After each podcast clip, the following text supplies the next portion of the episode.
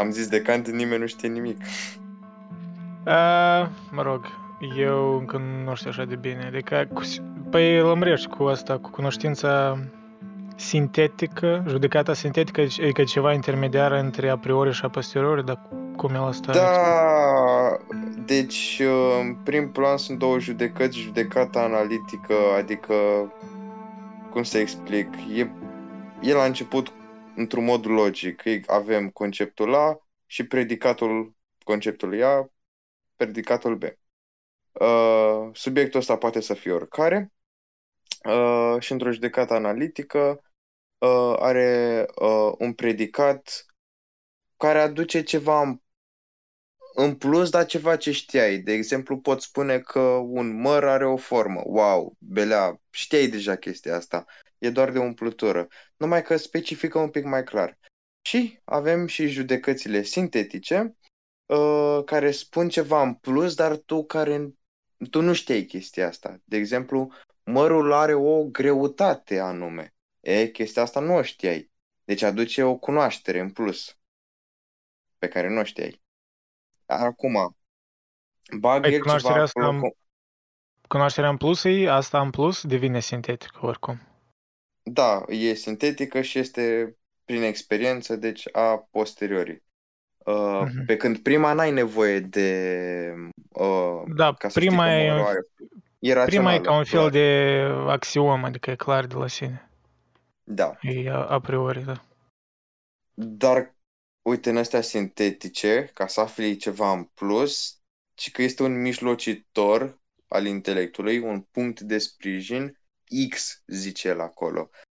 Și chestia asta n-am, n-am înțeles-o prea clar. Și după aia vine uh, faptul că mai sunt alte judecăți care le combină pe ambele. Adică acestea numite judecăți sintetice a posteriori. Și un exemplu dat de Kant a fost chestia asta. Orice se întâmplă sau ceea ce se întâmplă are o cauză. Inițial știi că orice se întâmplă provine de undeva, dar în același timp nici nu te-ai gândit la chestia asta, care o cauză anume, probabil. Nu știu la ce s-a referit aici. Uh, și din nou a băgat-o pe chestia aia că există un mijlocitor. Și mijlocitorul ăsta, sau bine, el nu-l numea așa, el numea uh, sprijinul pentru intelect, care era notat cu X. Uh, care formează tot raționamentul ăsta, care îl completează. Și dacă nu înțelegeți ce zic eu acum, să știți că nici eu nu înțeleg ceea ce zic eu acum. Sprijinul pentru intelect. Ai, da. nu, știu, nu știu dacă ar fi similar cu... Eu cum când scriam articol despre sceptici, apoi citeam mai mult despre... Adică o leacă mai...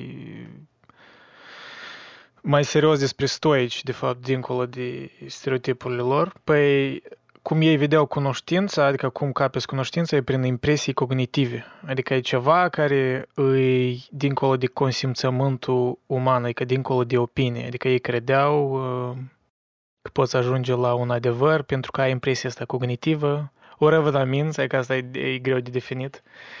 Dar, adică scepticii cumva îi contracarau. Adică poziția sceptică de fapt a apărut din cauza că stoici așa de cert spuneau că e posibil să ai cunoștințe dincolo de opinii pentru că ai acces la impresia asta cognitivă. Și e interesant cum, adică din teza asta stoicilor a apărut antiteza scepticilor și de, adică au apărut, mă rog, da, și după aia a apărut o sinteză, adică s-a dezvoltat mai departe filosofie. Poate în asta are în vedere Kant că gândirea asta sintetică, adică apare, scăldește una peste alta, nu știu, cum spui că combină cunoștința a priori cu a posteriori.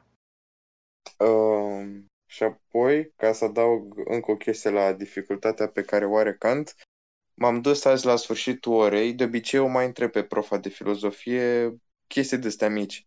Credeam că și chestia asta este una mică. Când au auzit valori sintetice a priori. Hai că zic miercuri când ne întâlnim să te mai pregătesc pentru Olimpiadă. Îți fac eu acolo, e foarte mult de vorbit, îți fac eu acolo scheme pe o foaie, nu știu ce, și n-am mai de capul meu.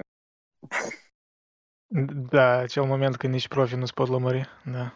Da, adică mi-a spus că în adolescență pentru facultate încercase să învețe pe toți filozofii Îi înțelesese mai pe toți, cred că și pe Hegel, nu, glumesc, așa, dar la pe Kant a, a trebuit să îl învețe pe de rost pentru examen, că de înțeles nu-l, înțele, nu-l înțelesese până când era în facultate și atunci l-a înțeles.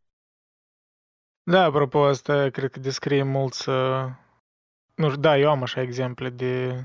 Adică când asimilează informația, dar de fapt nu o înțelegi, ori înțelegi la suprafață și, nu știu, pe un timp anumit, citindu-i pe alții, ori citind surse secundare, înțelegi mai bine. Cred exact. Că, da, asta, asta e din ce carte spui, asta e din critica rațiunii pure, ori critica judecației, da. Ori... Nu, da, mm. critica rațiunii pure. Oricum, eu aș da cartea asta când am ce să fac cu ea, dar are coperta prea frumoasă. Adică n-ai ce să faci cu ea? Nu, glumeam. Poți să o pun la cred o construcție, că e... că e mare cât o cărămidă. Sau... Eu cred că ar fi mai util, adică să o citești și în paralel să te uiți la... Precis sunt lecții de profi universitari pe YouTube, precis, adică sunt de calitate, la sigur. Mai ales despre așa lucrare importantă. Cred că e util să te uiți, știi, în paralel niște lecții, ceva, să înțelegi contextul și să o citești. Eu nu cred că așa lucrare poți să o înțelegi singur, din prima. Clar. Pentru, pentru că e... E un fel de, știi, creare de termeni noi. Și asta, nu știu, asta cum și eu când primul an eram la colegiul la I T, adică termeni noi care nu-i știam, trebuie pur și simplu să-i, să-i înveți pe de rost, ca să măcar să-i bagi în cap și după aia tu înțelegeai conceptele, știi? E greu să înțelegi tot deodată, când e atâta multă informație nouă. Spuneai de... Să scuzi, am trebuie să spuneai ceva. Dă-i un link, te rog, că nu găsesc melodia. Trimite un link pe D M. Ok. Domnul Bogdan a spus în chat. Tema de dezbatere. Incriminalizarea oricărei forme de bullying. Asta, incriminalizarea, adică e reversul la criminalizare. Ce spui? Îi bag una lui Bogdan cu tema lui. Păi asta, incriminalizarea asta e reversul la criminalizare, da? Adică există, există așa ceva legal vorbind? Incriminalizare? Mă rog, nu cred că, gen, dacă spui incriminate, adică nu are, nu-i, nu-i, nu-i, e tot ce înseamnă că să-l pui cineva la, la răspundere, adică a incrimina, știi? Deci nu e, nu e, nu e inversul. Voi faceți separare de bullying fizic și bullying online? Adică credeți că are sens separare? Da, adică cred că are... Care e mai serios? Um, acum depinde și ce înseamnă neapărat bullying. Bullying e atunci când te simți prost pentru că ți s-au zis anumite cuvinte mai nașpa, ori uh, bullying e în general, numai că pe prietenii tăi nu-i deranjează, iar pe necunoscuți da. Știi? Depinde ce înseamnă bullying. Bullying e când faci sau bullying e când simți? Adică e un fenomen care... Ar fi o persoană super nașpa, eu, de fapt. De ce? Ce sens? Cu... Uite, dacă bullying-ul e doar atunci când faci, dar nu contează contextul, pe eu mi-am lovit prietenii o grămadă, i-am înjurat o grămadă și chestia asta e doar prietenească, pentru că e un fel de... de asta... Tachinare. Un cod de iubire al meu, să-l zic așa. Da, dar asta e tachinare, pentru asta. Că... Da. Nu, nu cred că poți să-i spui bullying, mă rog. Da, atunci... Uh, bullying-ul e doar atunci când te simți bulizat. Mm. E tare contextual, la sigur. Adică... Și cred că are importanță care e relația ta cu omul care... Da, dacă ești un prieten, cred că toleranța... Dacă ești un prieten mai apropiat, toleranța față de tachinările astea e mai mare și e normal. Asta e ca... Adică de a reveni, nu știu, un om în grupul vostru de prieteni nou și încer- a, ar începe a tachina pe toți, o leacă e, în afara contextului, o leacă e bizar. Exact. Să începi cu asta. Pur și simplu mă gândesc, știi cum, eu mai înainte priveam așa mai sceptic la definiția asta de bullying online, dar pentru că asta era poate, nu știu, vreo zece ani în urmă. De zece ani în urmă noi nu eram așa de inundați în lumea asta online. Dar cred că în trecut eu oricum, cred că granițele astea între lumea fizică, lumea reală, în ghilimele, și lumea online deja se, se șterg și noi mult timp petrecem online, Cred că devine, da, relevant în tema asta, că dacă îți creezi mai ales identitatea online și uh, multe relații, de fapt, le întreții online. Adică bullying online, adică d- dacă ți-ai pierde telefonul, dacă ți-ai pierde telefonul, cât de mult ți-ai roade unghiile de stres? Cât de mult ai plânge, știi? Cam uh, asta e o întrebare bună pentru cineva care chiar își trăiește viața de multe ori acolo. Mulți o facem, de fapt. Da, nu-i treaba doar în telefon, e, e o chestie aproape fenomenologică, adică tu, tu îți creezi o entitate aparte, dar care nu chiar așa de aparte. Adică telefonul, pur și simplu, e o unealtă prin care tu intri în lumea asta, dar e, e, ideea ah, asta că, oh, că copiii slăpiți de telefon, o leacă, știi, prea boomer-like, adică vede prea reducționist, că e doar telefonul, nu e doar telefonul. Păi nu-i telefonul, e gen chestii la care ai acces, adică gen oamenii cu chestiile astea, adică normal că nu-i telefonul fix, adică... Da, dar unii oameni, așa, poate mai în vârstă, îi văd, îi percep doar că, de exemplu, când copiii ăștia, generația mai nouă, dacă petrec în mediu mai mult timp la telefon, îi văd asta ca o adicție pur și simplu fizică. Da, uh, adică noi, ei sunt dependenți, da, mă rog, de... de dispozitiv, pe când ei sunt dependenți, nu că dependenți, dar ei pur și simplu, adică dacă l-ai, l-ai interzici unui copil, știi, nu stă la telefon, ei, ei ți-ar spune motivele din care stau, că băi, vreau să vorbesc cu prietenii, oriceva de tipul ăsta, știi. Că e ceva legat, de fapt, de un fel de întreținere a unor relații, de identitate, e, adică denotă faptul că no, ei chiar își petrec o mare parte de viața acolo. Adică, știi, nu ceva. Nu, nu n-a să înțeleagă, adică. Dacă le spui mânicilor că am relații pe telefon, n-a să înțeleagă, adică pentru dânși oricum rămâne o chestie fizică, știi? Da, dar cred că din lipsa de... Adică poți, poți să-i convingi într-un anumit sens, adică poți să le oferi exemplu, mai ales acum, mai ales în contextul nostru moldovenesc cel puțin și cred că românesc tot, că multe familii sunt dezbinate și copiii sunt plecați psihotare și mai departe și... Într-un fel, relațiile cu bunei, de multe ori sunt pe telefon, vrei, nu vrei, și că poți să le oferi exemplu că, păi cum, dar nu e relație reală dacă, iau-te, tu vorbești cu nepotul tău, ori noi vorbim pe telefon des și cumva întreținem relația așa, adică cu ce asta e, da, nu e fizic, dar tot e o parte, că nu așa de separat, nu știu.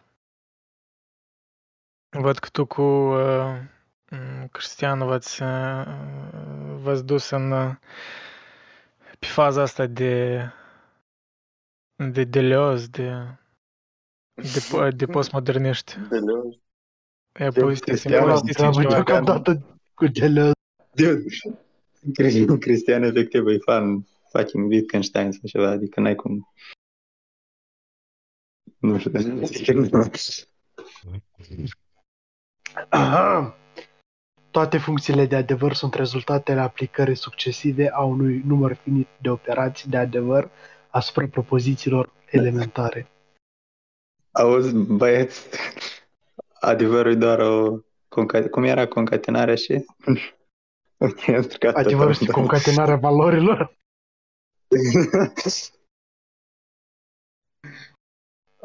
Asta e Wittgenstein.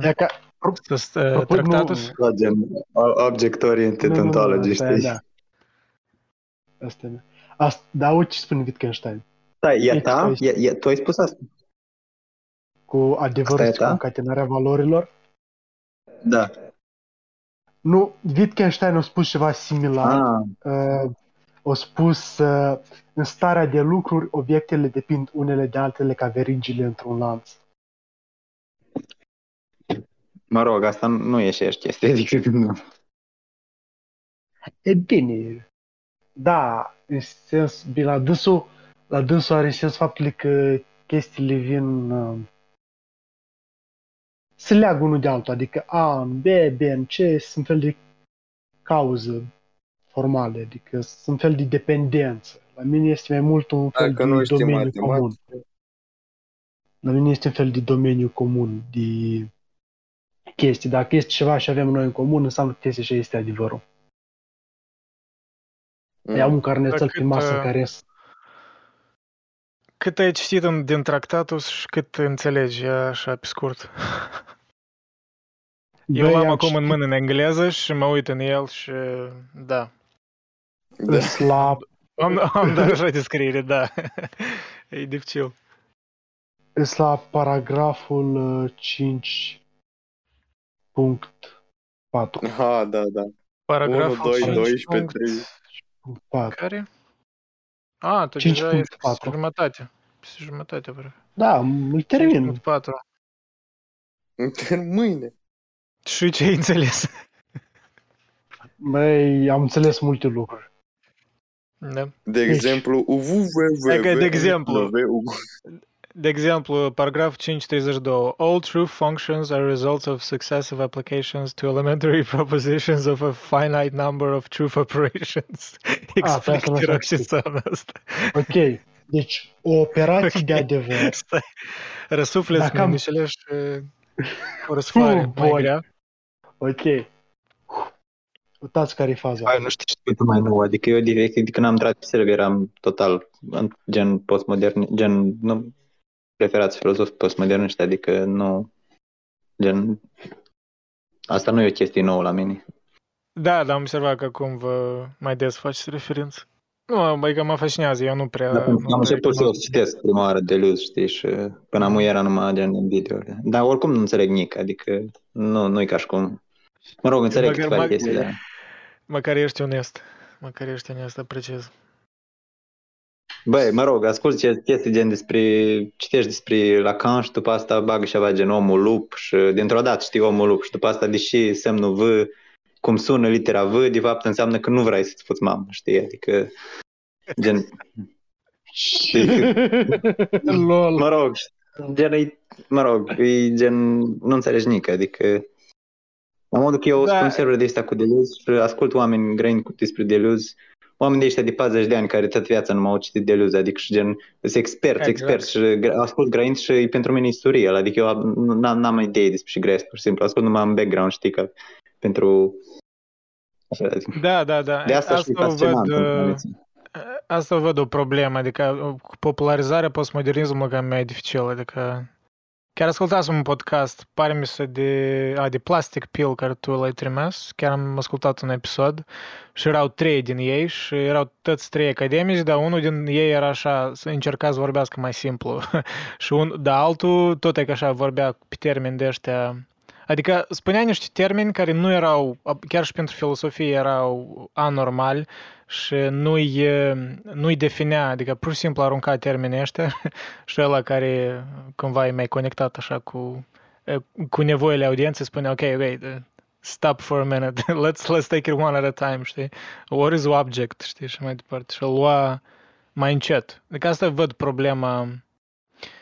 Adică, da, podcast, da. A, așa exact îl ascult și pe Jijă când îl ascult, uh, fac, dacă înțeleg vreo zece la sută, douăzeci la sută din ce spune, pentru că arunc termeni așa de parcă e clar de la sine, pe când nu e clar de la sine. Mă rog, dacă o explic atunci nu ar și așa de gen, trebuie să-ți dai seama, adică, mă rog, chestia da, cu Deleuze podcast. Nu sunt de acord cu asta. Dacă vrei da, podcast nu, cu Deleuze, ascult. Sunt de acord că nu poți explica totul până la că să-i scoți din ambiguitatea asta care poate e centrală în postmodernism, dar oricum poți fi mai explicit. Nu cred că asta e o scuză bună. Da, adică, mă rog, dacă, de exemplu, dacă tu uiți la video cu Deleuze, gen interviuri, e clar, adică cam te ce spune e clar, dar dacă citești o carte, păi e cu totul altceva, adică... El se dă, adică el spune singur că filozofia, un filozof trebuie să cumva scrie și... Da, ca și filozof trebuie să scrii aceeași, fix aceeași chestii, ace, aceleași concepte și total valoroase și pentru omul de rând și pentru filozofi. Adică și destul de deep încât să, și interesante pentru filozof și destul de simplu încât să, să-ți prind un om de rând și, să, și entertaining, știi? Adică. Asta da, e o idee da. esențială. Dar mă rog, vreau să spun de canalul ăsta de YouTube, dacă vrei, este... Mă rog, titlul e fain tare, numele lor se cheamă Bodies Without Organs, adică Bodies la mod B-U-D-D-I-S. Și sunt trei, trei băieți care fac un podcast despre Deleuze, adică și site-ul lor se cheamă bodies without dot org și, mă rog, e fain, adică. Sună ca un site de black market de organe. Ah, da, bodies without dot org. That's weird. Da, gresc, clar, adică și explic concepte, gen, fiecare video e un concept, gen, are bodies without organs, după asta are plane of eminence. Uh... Ascultasem un episod de la aia, de la Plastic Pill și vorbeau despre un fel de introducere în fenomenologie, mă rog, în sens postmodernist și n-am prins încă totul, dar ceva cât de cât am înțeles. Adică e concentrare de asta mai mult, e, te duci de la subiect, de la senzații și explici uh, senzațiile parcă ca un fenomen aparte care influențează percepția noastră. E tare bizar, adică și apar termeni de ăștia ca, care se termin cu T, T Y în engleză, știi, factuality, uh, uh, of... Uh, știi, cuvinte de astea parcă n-au, care n-au sens, adică care sunt verbe, dar ele transformă în substantive. Și da, da, da. Cam asta observ, adică e... Și asta e confuz, să te deprinzi cu asta, pentru că what the fuck are you talking about, știi? Uh, mă rog, la Diruz, gen, la Diruz e problema că gen el încep, gen, grești o leacă și după asta îți explic cum mănâncă vaca iarbă. Și deși cum mănâncă vaca iarbă, îți dovedești că, mă rog, de, cum ți arată cum mănâncă vaca iarbă, etica lui Spinoza, știi, că gen, că vaca, că gen, paști, ai un teren de vaci și gen...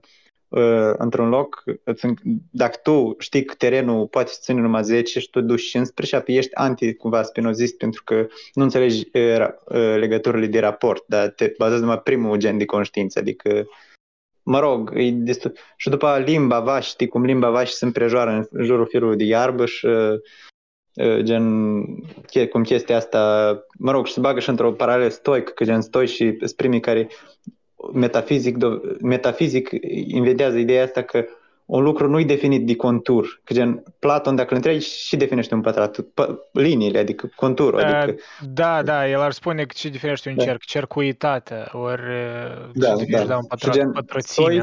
Oară, practic, primii care spun că un lucru e, def- e definit de ce și nu-i, adică prima dată, știi, uh-huh. metafizic este. Gen, cercul, îi cerc, nu e dacă îi cerc. Dar de atât că la un moment dat nu-i cerc, știi, adică gen cum o pădure, adică nu-i păduroasă la modul că e pădurii, că gen are formă de pădure, dar gen e pădurii pentru că dacă mergi pentru a să deplasezi într-o anumită direcție, la un moment dat copaci tot se răresc până se termină, știi. Și gen, aha, din cauza asta, da, și din cauza asta limita devine uh, uh, graduală, știi, pentru că pentru Platon limita nu-i graduală, dar pentru unul de acolo pe care nu-i, apoi, nu deodată nu-i, dar începi să nu știi câte o leacă, știi? Și gen, chestia asta e practic o, o, o, metafiz- o ontologie bazată pe grad, știi? Și de, de aici aș vine și Spinoza se bazează tare mult pe metafizica stoică. Mă rog, eu nu știam nici măcar care e metafizica stoică înainte să ascult de lui despre Spinoza, adică nici măcar nu știam că stoicii au metafizică, credem că sunt numai moral, adică că numai moral au. Stoicii au o întreagă logică, cu toată o parte care e bazată numai pe chestia asta că și este un cerc, gradat. E bine, un cerc nu este pătrat sau un cerc nu este triunghi. Asta este o metodă da, da, da. în care logică se numește uh, disjuncție formală, îmi pare să-i spune, și se referă prin a elimina elementele care nu fac o chestie să fie chestia respectivă. Asta cu gradualitatea corespunde foarte mult paradoxului gremezei din asâp, adică iau câte un grăunte din grămadă și cât Câte grăunți trebuie să iau ca grămada aceasta să mai fie grămadă? Păi da, dacă îl întrebi Platon, omul se blochează, adică știi. Păi asta e, asta e problema lui Platon, adică dacă spune că scaunul are formă de scaun, tu îi spui că ok, dar dacă eu aș ști, dar dacă eu dau aș ști, știi? Și mă rog, asta e efectiv critica pentru Platon, știi? Adică exact.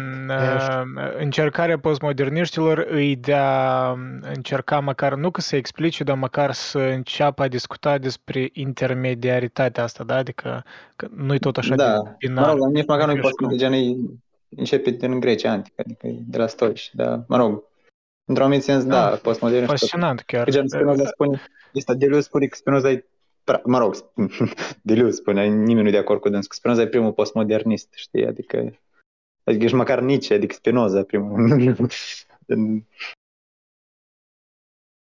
D- Da, e fascinant cum, e, adică la suprafață se gândește stoicii, e un fel de antiteză la postmodernism. Gen, Dar, dacă, de e, exemplu, da- dar o leacă are sens pentru că, îți spun eu, mai mult acum când citesc despre anume certurile dintre școlile antice grecești, stoicii chiar erau ceva aparte, adică e- e- la, la ei mulți reacționau și își creau, prin, prin reacție, își creau filosofie proprie. Și e interesant să... Adică, da, într-adevăr, la dânși metafizică era mult mai, de fapt, mai interesantă decât pare la prima vedere. Adică nu-i doar treaba în logos. E... Chestia asta cu Spinoza, primul postmodernist, gen, te, te gândi că în modernitate nici măcar nu era definit cum a fost Spinoza primul modernist. Adică, da, gen, la modul că gen Deleuze nu-i de părerea că trebuie și după modernitate, ca și postmodernist. Gen, post ceva, gen postumanism, de exemplu, ai umanism și după asta ai postumanism, dar postumanismul există cam deodată cum există și umanism, pur și simplu e un subcurent, adică e un fel de underground, știi, gen postmodernismul e pur și simplu un underground al modernismului, știi, adică există din, prima, din primul moment când există și modernismul, pentru Deleuze, cred. Da, pentru că noi ne gândim, noi când spunem post ceva, noi ne gândim în sens linear istoric. După. Că ne gândim că un da, eveniment da, istoric, ca da. O reacție care a, avut, a fost nevoie, nu știu, de decenii ca să, știi, să apară. Dar, da, exact, adică scepticii antici când vorbeau despre poziția stoică, ei spuneau că, de fapt, scepticismul ăsta era deja inclus în paradigma stoică. Adică, pur și simplu, scept, rolul scepticilor era de a, de a le spune, de a pune în evidență că, adică poziția asta, știi, spre exemplu, că cunoștințele pot fi fără opinie, adică pot fi obținute prin uh, impresia asta cognitivă, uh, adică declarația asta deja includea opusul său, știi, uh, negarea și, adică din asta a apărut scepticismul. Uh, nu, nu-i ca și cum a apărut mai apoi. Da, da, da. El deja era inclus în, uh, în sistemul ăsta stoic și asta era, adică asta e ceea ce spuneau ei. Și asta exemplu, e un exemplu cum spui, dacă adică termenul de postmodernism poate era încă mai timpuriu, adică existent, decât noi cum noi ne gândim, cum mai decât e caracteristic secolul douăzeci. Nihilismul... Simplu a fost formalizat în secolul douăzeci, știi? Da, mă, tot așa cum nihilismul e gen, apare odată cu monoteismul sau ceva, sau mă rog, poate creștinismul, adică gen, ai nevoie de abs- sens absolut, ca după să spui că nici nu are niciun sens, în sensul absolut, știi? Adică... Trebuie cineva să spui că tot are un sens absolut, ca tu să poți spune după asta, auzi, nici nu are niciun sens absolut, știi? Adică, gen, dacă nu spui... Exact, nimic, exact. Nu da, e fascinant asta. Chiar, nu știu, temele astea alea că mă faci să vreau să-i înțeleg mai mult pe postmoderniști și măcar să-i înțeleg perspectiva. În loc să-i critic în mod orb, știi? De exemplu, cum... uneori face Jordan Peterson. Cât de mult el, oricum îl respect, mult m-a influențat, dar cred că e un adevăr chilăleac, critică reducționist. Uh, postmoderniștii și-i bagă într-o oală, știi, cu uh, neomarxiștii. Deci sunt, sunt tangențe cu neomarxiști, eu nu cred că e numai decât să se conectați direct. Adică. Mă rog, Peterson efectiv spune că postmoderniștii, postmoderniștii au devenit așa pentru că au vrut și marxiști, dar, nu, dar comunismul a dezamăgit toată lumea și ok, nu putem să fim comuniști, haidem să facem, să schimbăm din, din politic, să o schimbăm din politică în filozofie, adică dude, nu asta s-a întâmplat, adică pur și simplu nu, nici, cred că nici Peterson nici măcar nu știți cu adică sigur, la sigur, Ei, omul Nu știu, nu știu, acuzația dacă nu ai citit, poate nu ai citit puteți, dar nu vezi că când îi citești pe ăștia de la școala de Frankfurt, ei chiar explicit au spus că, adică, mișcarea asta marxistă inițială nu a avut succes pentru că, da, a fost prea concentrată da, da, pe politică. De Fran- adică se influențează, dar na, nu, adică postmoderniștii nu școala de Frankfurt, știi, adică școala da, de nu, Frankfurt, da, da. Nu doar, dar oricum o parte din ei îs școala din Frankfurt, dar da, nu, nu tot postmodernism. Chiar dacă ești de acord cu școala de Frankfurt, postmodernismul nu e școala de Frankfurt, adică... Păi aici vine confuzia, cred că. Or, mă rog. Postmodernism, pentru mine postmodernismul e gen tot, tot atât de mult right-wing cât e și left-wing, adică... A să găsești tot, poate nu tot atâta, dar tot între aceeași extremă de mare și filozof right-wing care sunt postmoderniști, adică până și Jordan Peterson e pur postmodernist, sincer, adică nu... Da, sunt elemente postmoderniste în el, sigur. Adică, cel puțin ideea asta cea mai evidentă, că el trăiește ca și cum Dumnezeu ar exista. Adică asta e fel de postmodernism. Dar nu știu, când spui tu echival- echivalarea asta că există și pe partea dreaptă la fel de mulți postmoderniști, nu prea, adică există, dar n-aș, n-aș crede că ești cantitate. Pentru că postmodernismul este cumva e o tentă așa mai leftistul alea, că așa îmi pare mie, din uh, temperament. Mă rog, cumva din punct de vedere simțământul este legat, gen dacă, dacă ești postmodernist, ești și leftist. Gen, nu la modul că există, există tangență logice, știi, că a, deduc asta, deci, dar pur și simplu caracterul, adică, mă rog, filozofia e o reflexie a caracterului sau ceva, gen, nu știu, n-am citit nici ce, dar mă rog, mă rog, am citit, da. Dar, gen, dacă ești postmodernist, ești postmodernist, ești, ești, gen, ești cumva, tin, gen, mentalitatea e leftistă, știi, dar... Păi ce ce spunea Peterson despre, mă rog, nu că el spunea, dar el le-a formalizat cu asta, cu... Adică ești mai open, kinda, nu open-minded, dar, mă rog, da, ai gândiri de asta mai open, ești mai deschis la, la informații nouă, în paradigma ta. În care Jordan Peterson, Foucault says that, Foucault says that, uh, that mental illness is a social construction. Well, of course it's a social construction. Uh, dude, adică, efectiv, tu, tu spui asta după ce Foucault și-a dedicat jumătate din viață ca să te vedea, gen, nu e ca și cum lumea spune înainte de asta, știi, că mental illness is a social construction, adică, gen, el se comportă de parcă Foucault ar avea completă dreptate, numai că după spui, a, e, Foucault e relevant pentru că tot ce te-a spus el e clar, adică, e clar pentru că a existat Foucault și te-a explicat chestia asta, adică, știi, adică... Stai, poți, poți fi mai explicit ce ai în vedere? Adică că... Are un video în care spune că Foucault, că Foucault spune că, că mental, mental, mental illness is a social construction. Și după asta uh-huh. spune că normal că e social construction. Uite, avem motivul ăsta și motivul ăsta și motivul ăsta, pentru că e normal că e social construction. Și gen, da, that's the whole point. Adică tu... Nu-ți dai seama că, cât de influențat ești de Foucault când spui chestia asta, adică că spui că e evident, știi, adică dar nu era evident. Cum? Faptul că el vorbește despre el și îl citează, cred că înseamnă că el își dă seama că a fost influențat de el, adică nu știu cum asta neagă. Da, dar gen fix după asta spune că Foucault e relevant, pentru că a spus chestia, că e clar, gen ceea ce a spus el e deja clar, adică. Gen, măcar aici, e gen, clar. Cum deschizi des- o carte de Foucault și să citești adică... măcar o sută de pagini de Foucault și spui că Foucault e, gen, omul e dens, adică fiecare cu propoziții spune câte ceva, adică n-ai cum să spui că Foucault e relevant, adică nu, ești ignorant complet după mine dacă spui că Foucault e relevant, adică... Păi, păi stai, ce, ce înțelegi tu prin Foucault, cu, da, propoziția Foucault e relevant? Asta e ceva negativ? Pentru părerile lui sunt deja evident și nu au niciun sens să le spui, adică e clar că... Eu e nu văd asta așa, eu văd că asta ca un anumit compliment că e relevant, asta cum eu când spun că, când îl menționez pe Nietzsche, de spun că e relevant, spun că, adică, a fost un fel de profet. Eu văd asta așa, adică nu știu cum tu vezi așa de negativ. Păi da, dar nu spui relevant. Că Nietzsche n-are niciun merit, n-are niciun merit pentru că tot ce a spus el e, e, e deja evident și, și eu și-o făcut Nietzsche. Tot ce a spus el oricum era evident. Păi, nu era. Peterson și-a spus a, anume asta? Nu știu. Da, asta, gen, asta a spus în video despre Foucault. Că și că Foucault a spus chestii evidente? Da. Mm, nu știu. Poate dă link la video, ne-ar fi interesant. Adică... Păi, uite, e caz, da. E interesat o chestie. Cum de vorbim noi despre postmodernism, dar nu încercăm să definim postmodernismul? Asta e un task aparte. Adică... Depinde cum să-l privești. Dacă îl vezi ca o reacție la modernism, e ceea ce urmează după post, după modernism. Și asta cum e definiția de metafizică. Adică Aristotel cunosc și metafizică, el nu a definit asta ca metafizică. Dar editorii au numit asta metafizică ca ceva care a venit după lucrările de fizică. Și s-a creat în asta un concept aparte. Adică la orice etimologie, la orice origine, mai ales în filosofie, asta e specific.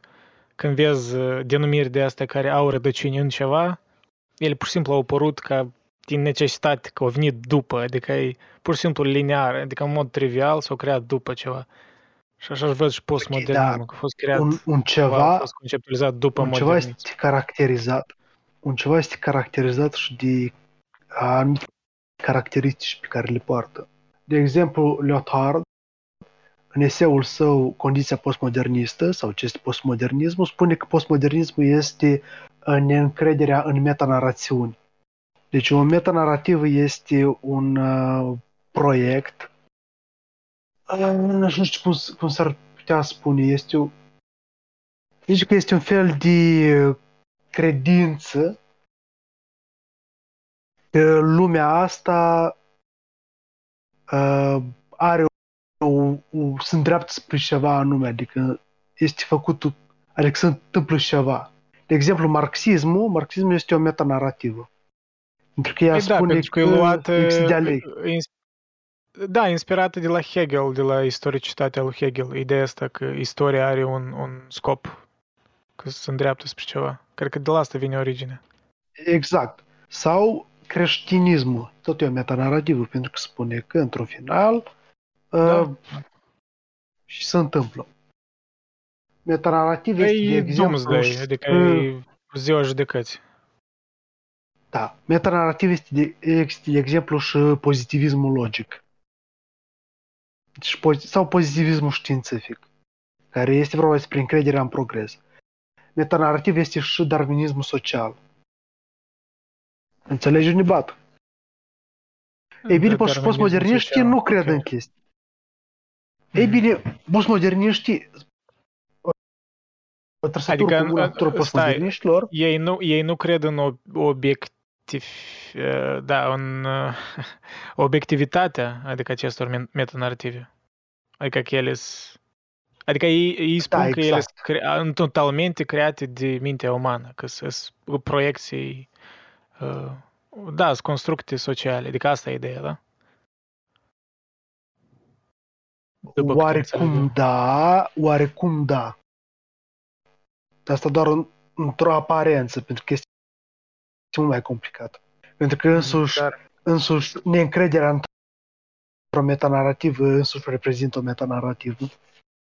Asta da. E că, de exemplu, când, când Peterson spune că the point, că Foucault's point is că, că whole point is că mentalness is a social construct, gen, chestia asta e extrem de superficială și simplă, îți dai seama, gen, nu e chiar așa de deep, știi, spui chestia asta, că clar, cumva, mă rog, Foucault nici măcar nu asta e, nu este scopul lucrării, gen, dacă citești, nu știu, Madness and Civilization, gen, omul nu, nu-ți spune, gen, în cartea nu întreagă să argumenteze că mentalness is a social construct, cartea încearcă să asumă că e social construct și, gen, îți explic, îți explic cum s-a dezvoltat social construct de-a cursul istoriei, adică Foucault nu încearcă să-ți dovedească absolut nici, el pur și simplu îți spune cum, și s-a întâmplat, cum s-au dezvoltat ideile, adică, știi?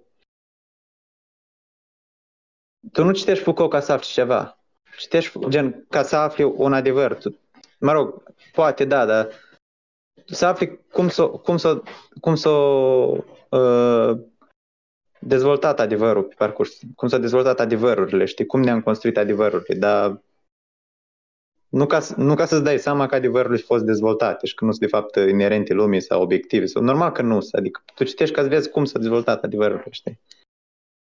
Păi da, și asta vine din... Încercarea asta vine din...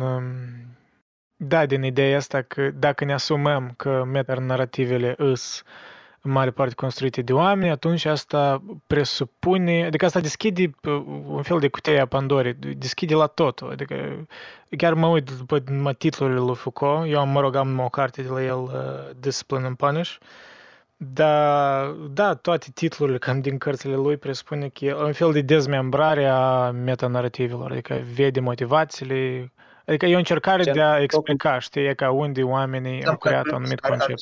În termenul arheologiei la Foucault, la Foucault, gen, gen... La Foucault nu e vorba de dezmembrare, mult vorba despre genealogii.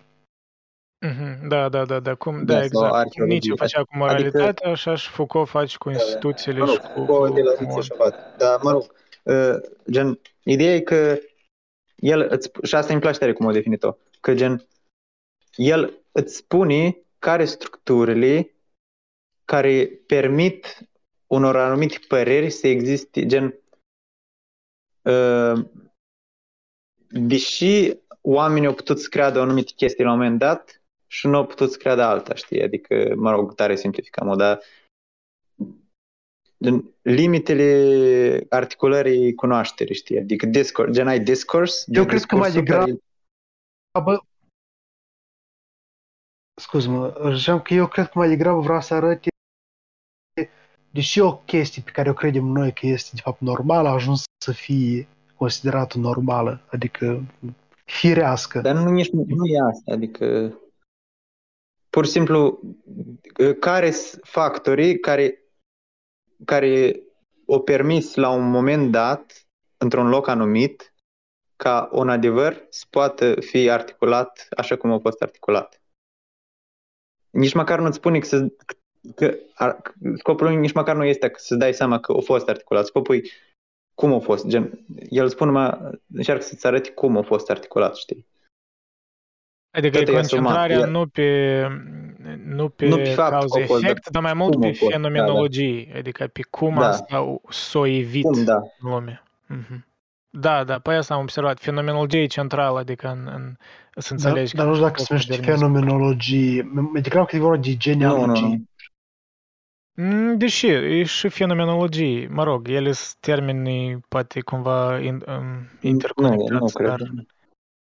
Eu des aud fenomenologie. Dacă, nu, orice fenomenologie ți-ar arăta, de exemplu, fenomenologia ți-ar arăta și, și cum, de exemplu, și înseamnă să vezi nebunul, schizofrenul ca schizofren. Dar Foucault spune, deși la momentul dat, la, în timpul dat, a fost văzut schizofrenul ca schizofren, știi? Ah, adică ok, păi nu, e nu o perspectivă mai istorică, mai, mai da, mai, istoric, mai da. Științifică. E, istoric, gen, e mai istoric, mai mult istoric decât filozof. El genealogie. Eu sunt istoric. Adică... Da, genealogie, păi da, da, da, da, da, good point. Adică, din perspectiva asta e mai clar.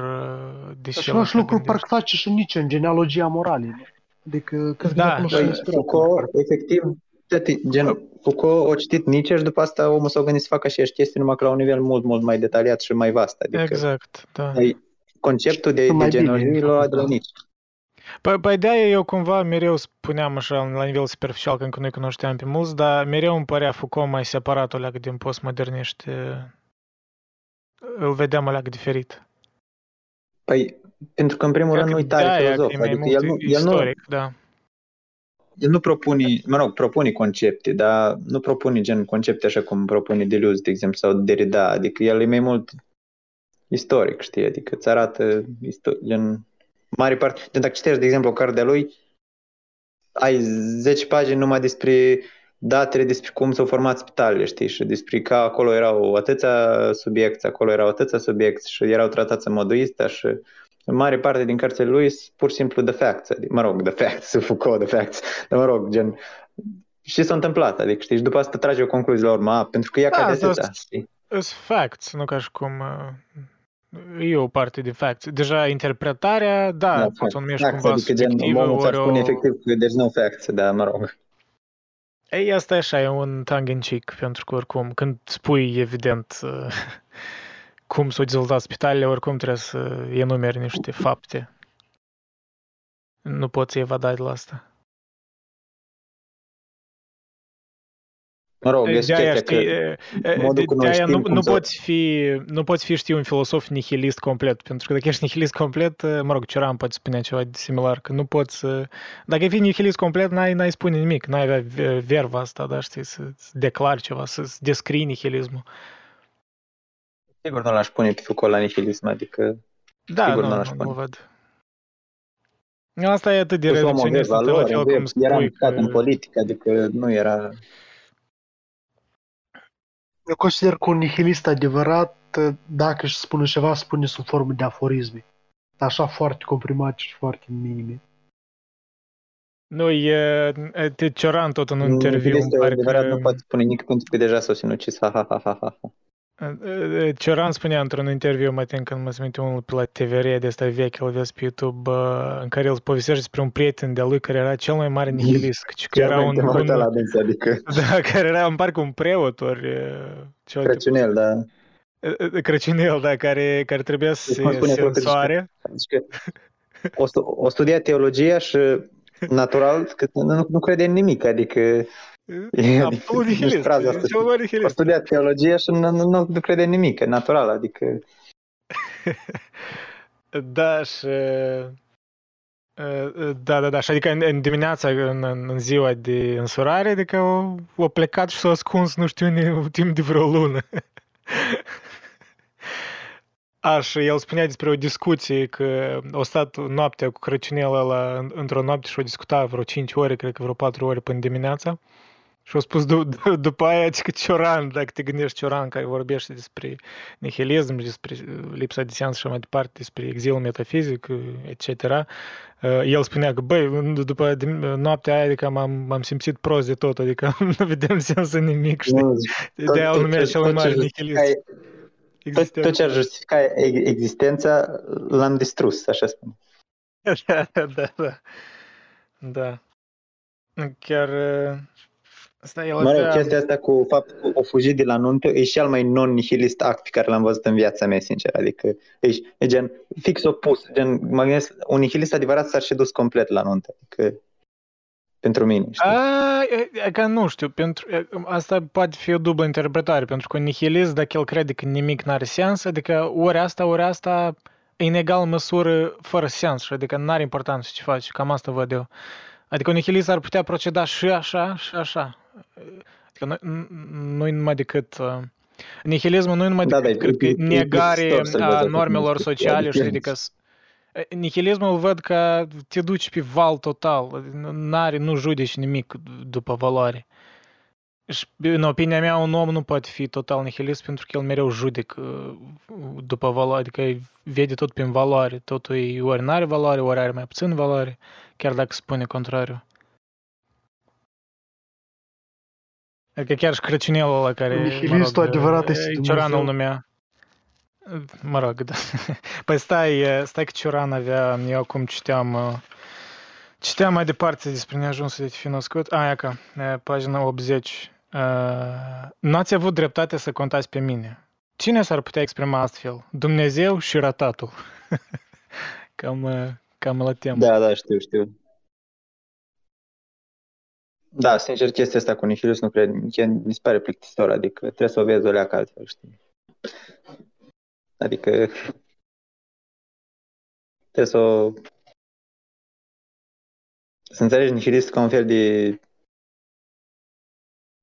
Gen, tu nu iei în considerare valorile chiar, dar când o spui, gen, când spui la modul cum am spus eu amu, că un nihilist adevărat s-ar și dus la nuntă, gen, eu nu mă gândesc la valori, gen, e altceva, e ceva mai adânc, știi, când mă gândesc, gen, că dacă mă gândesc rațional, la nihilist nu crede în nimic, înseamnă că ambele sunt tot așa de valoroase și, gen, nu-i pare destul de plictisitor, știi? Adică, hm. Da, gen, adică... deja e tocit conceptul ăsta din nihilism, adică nu mai are niciun sens. Ironic. Da. Nu, pentru că nihilismul are sens ca, ca o mișcare, ca, ca o definiție reacționară. Adică el, da, da, da, pe picioarele da, proprii, da. N-are sens pentru că... Da, adică păi de asta reacționar, gen, reacționarul adevărat nu s-ar și dus la nuntă, cumva, știi, adică, mă rog, nu, nu, nu știu cum să explic, că... da. Eu cred că e indiferent ce ar face, dacă atitudinea lui că n-are sens ce face, poate și să ducă la nuntă și să nu se ducă. Pentru mine asta e echivalent, poate fi nihilist. Poți să duci și la nuntă, într-un sens nihilist, spui că bă, dacă nimic n-are importanță, să mă duc la nuntă, știi? Și poți invers să faci, pentru că n-are importanță și care e sensul. Cam asta văd. Așa, așa mi se pare și mie, Andrei. Da, da. da. Pentru că... Adică nihilismul eu îl văd anume ca, că da, lipsă de valori și ideea asta, adică ăla care nu s-ar duce la nuntă de fiecare dată, el ar fi un fel de contrarian mai degrabă, el ar spune că eu nu fac așa pentru convenția socială, ei că toți se așteaptă că mă duc la nuntă. El, exact, el, adică, și atunci are respectă asupra ta. Și atunci nu mai e nimic, îi, te, te afectează și o combați interior. Da, oricum și îți uh, lași, lași să te efecteze. Da, da, exact.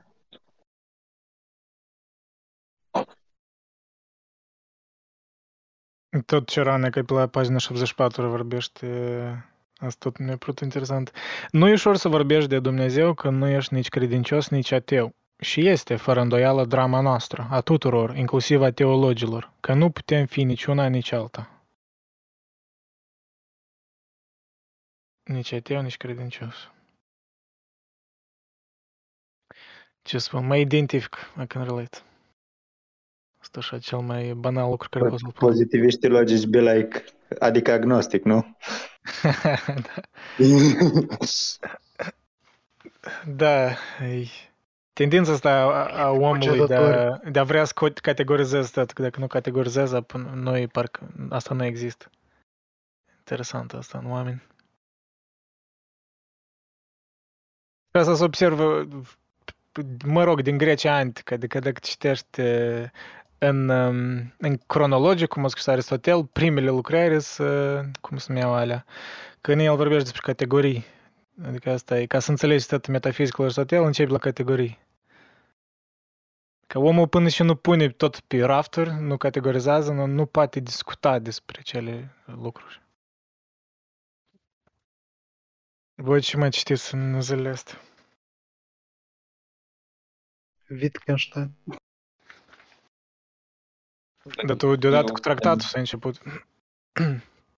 Și poți zice, nu, n-am început cu tractatul. Am început cu însemnări postume dintre anii nouăsprezece paisprezece și nouăsprezece cincizeci și unu. Ca un fel de jurnal? Da, un fel de jurnal și mi-a plăcut foarte mult cum gândește omul, adică îl simt, îi, îi omul meu. Deci dacă aș vrea să iau cina cu cineva, aș lua cu Wittgenstein. Cred că e cel care adică înțelege cel mai... Adică ești sinucigaș? Poftim? Adică ești sinucigaș. Exact. Doamne, exact. Păi stai că adică mai sunt... Adică dacă faci Wittgenstein, omul nu te lasă să ieși din cameră, adică pur și simplu nu ieși de acolo niciodată, că nu mai ieși. Da, exact. Asta e că ne amintește când am fost la, într-o suburbie din Chicago, nu-ți aminte cum se numea acolo, unde era casa copilăriei lui și tinereței lui Hemingway, Ernest Hemingway. Era cu un fel de muzeu, mă rog, cu ghid. Și, adică, era interesant, adică cameruțele astea mititele, era un pian, era chiar se vedea masă unde eu luau cină. Mă rog, erau multe detalii, dar adică tot timpul când eram în casa aia mă gândeam, băi, omul ăsta s-a împușcat în cap, știi, să se sinucis, omul ăsta să sinucis. Nu puteai scoți din cap. Și țin minte că eram cu prietena mea și, și el mă întreabă pe... că el nu știa cum s-a sinucis, Hemingway știa că s-a sinucis, știi, nu întreabă. Așa, fără, știi, mare filtru, întreabă pe, pe ghid, so how did he kill himself? Și așa, așa știi, ca matter of fact, spune, oh yeah, he, he took a shotgun and sh- shot himself in the head, știi? Ah, ok, știi, și gata, că s-a sirnat. Zic, ah, fuck, și absurd. Tot așa, politically correct a fost până muș. E, da, omul a fost... E că, nu, deși dau exemplu ăsta, că nu ca și cum Wittgenstein a fost singurul, mai sunt. Dar că nu știu, Wittgenstein cred că nu avea probleme cu alcool, dar Hemingway destul de cunoscut că avea. Wittgenstein avea probleme cu copiii. În ce sens? Uh, mai știi când ziceai tu că nu-ți place violența împotriva copiilor? Aha. Aha, corect. Cred că am zis destul de explicit, da. Și-l și... E, să zicem că era un profesor de matematică. Ah, era prof? Elevii. Aha, am înțeles. Da, și... Băi... N-avea răbdare să nu era... Nu, că știa era și... Era, cred că avea P T S D sau ceva. Că l-a prădat după armată. Mm, război mondial. Da, da, eu cred că primul război mondial e imposibil să n-ai măcar o, o, o formă de P T S D. Să stai în uh, ani la rând, în același loc, în trenches. Nu ca și cum e, știi, ca în filme... Nu știu, de război anti și cu campanii, cu pleci, nu știu, ești în armata Alexandrului cel Mare, cu treier, vii, vii din Macedonia, din, din Grecia până în India, știi, mii de kilometri, comparativ cu primul război mondial, când într-un an te miști cu vreo treizeci de centimetri în șantiere.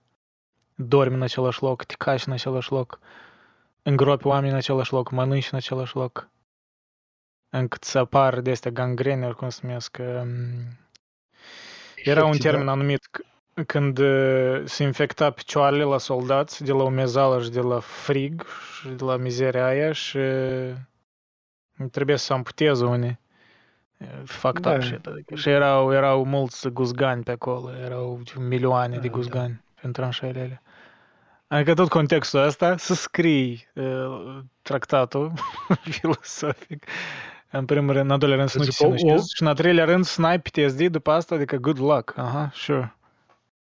Și să nu bați copiii. Asta știi că memul ăla cu, cu scriitorii antici sau nu știu, ori filosofii de mai înainte, știi, cum au suferit, au fost persecutați, au, au, au scris, au publicat din proprii bani și așa mai departe. Nimeni nu i-a cunoscut și comparând cu scriitorii de azi, că sunt deprimat, n-am sens în viață, nu pot plăti rentul, știi, că e contrastul ăsta de suferință un pic diferită. De exemplu, pe Wittgenstein nu vrea să-l publice nimeni, pentru că, în primul rând, nu avea citări. Adică a, nu, a, nu a citat pe nimeni. Și nimeni nu înțelegea. Da, a, el nu a citat. Cartea nu e academică. Mm-hmm, da. Păi, Cartea mă rog, nu e academică. E... Adică. Și, da, ca să înțelegi, asta era cartea care l-a făcut doctor. Și doctoratul l-a obținut pe la vreo patruzeci de ani. Nu, cartea au scris-o în tinereță, dar au durat vreo unsprezece ani până să devină a, subiect de doctorat. Cu toate astea, dacă Wittgenstein este cel care a asasinat filozofia, cum de rasa îl spunea despre dânsul că nu a mai întâlnit niciun om care se predă cu atâta pasiune și atâta dedicare filozofia decât Wittgenstein. Mai, poate avea un temperament similar ca, nu știu, de-al de Nietzsche, în care poți fi de la o extremă la alta. Ești total obsedat, pasionat, crezi că Foarte. Richard Wagner va salva totul și după asta, știi, să te, să te duci în extrema cealaltă. Că asta e, asta e trădător, asta e, știi? Adică oamenii care așa sunt de pasionați, uh, uh, ei nu, nu pot fi...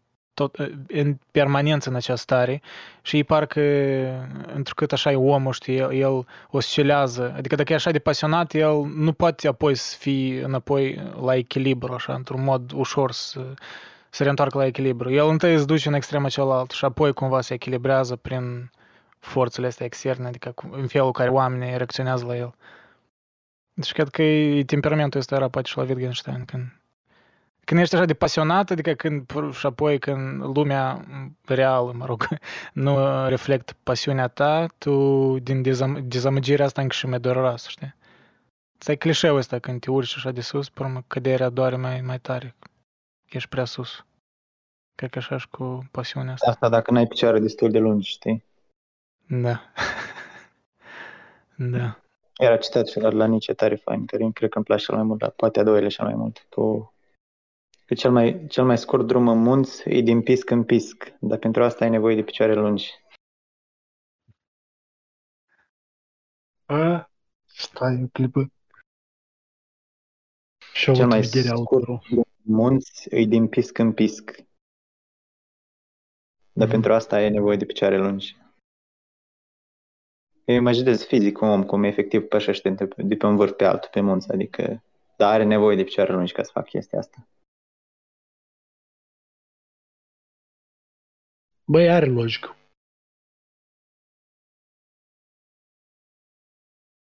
Poate n-ar Apropo de învaț profesori buni, gen, gen pe mine, Deleuze, pur și simplu m-a dat gata. Adică omul e cel mai bun, la sigur, pentru mine cel mai bun profesor de filozofie posibil, că n-am ascultat în viața mea. Adică mă rog, n-am ascultat real, real vreodată un profesor, dar gen pe internet mulți și efectiv pentru mine Spinoza era nu, nu era cel mai fain filozof, adică era gen destul de, chiar dacă citesem cartea, am înțeles că de, am înțeles destul de gine și-o vrut să spui, dar când am ascultat Delius despre Spinoza, l-a reînviat, adică l-a, l-a, l-a Spinoza a devenit a, cu totul altceva pentru mine, adică e...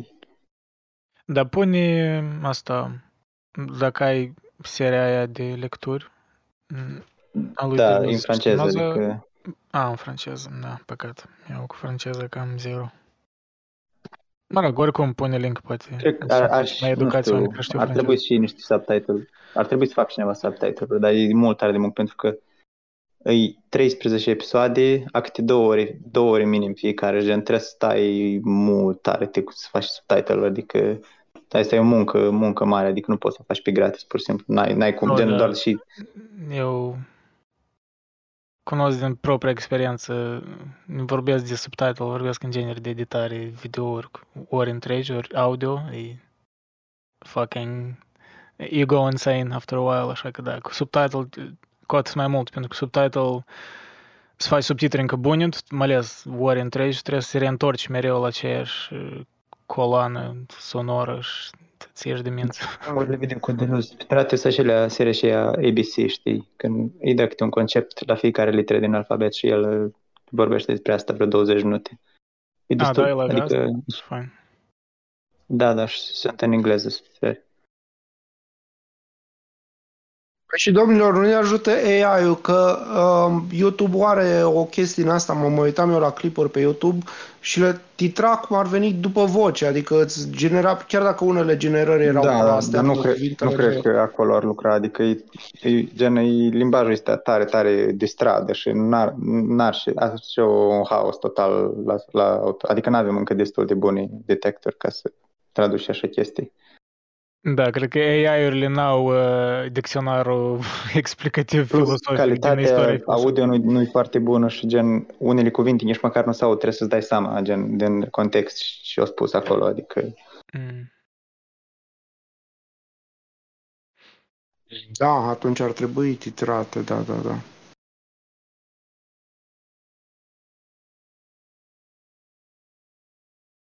Mă rog, cred că alternativa e să să încerci să-i citești în original și dacă nu înțelegi, apoi concomitent paralel cu lecturi adiționale, adică comentarii.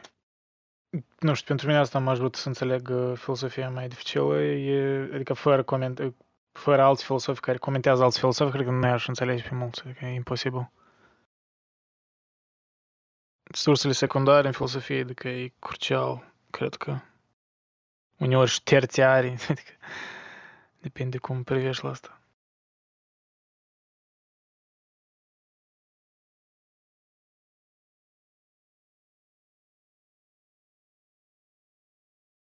Dar care e... Simplific și surse secundare care complică, știi? Și două tipuri, cumva. Da. Da, cred că, mă rog, trebuie să găsești acel echilibru. Cu surse secundare care complică prea mult, cred că e din un fel de, nu știu, dintr-o dorință a ăștia care comentează filosofi să pară ei mai inteligenți, nu știu, adică ei, trebuie să înțelegi rolul când tu comentezi pe altcineva, e rolul tău că tu să devii măcar o leacă mai perceptibil, ideile filosofilor original să fie mai perceptibile, de altfel pentru ce mai comentează și... Dar da, nu în așa măsură că să-l simplifici, să-i... Depinde, uite, de exemplu, Deleuze e gen exemplu perfect în chestia asta. Gen are trei cărți despre Nietzsche și dintre care știu, știu și vorba, despre și vorba în două și una, una e aproape de neînțeles, gen, gen de, la nivel zece ori mai complicat decât Nietzsche. Și alta e gen nici e simplificat, adică nici e pus la punct, cum ar fi, știi, să-ți dai seama ce vreau să spui. Gen e fain, știi, o scris două cărți, știi, adică...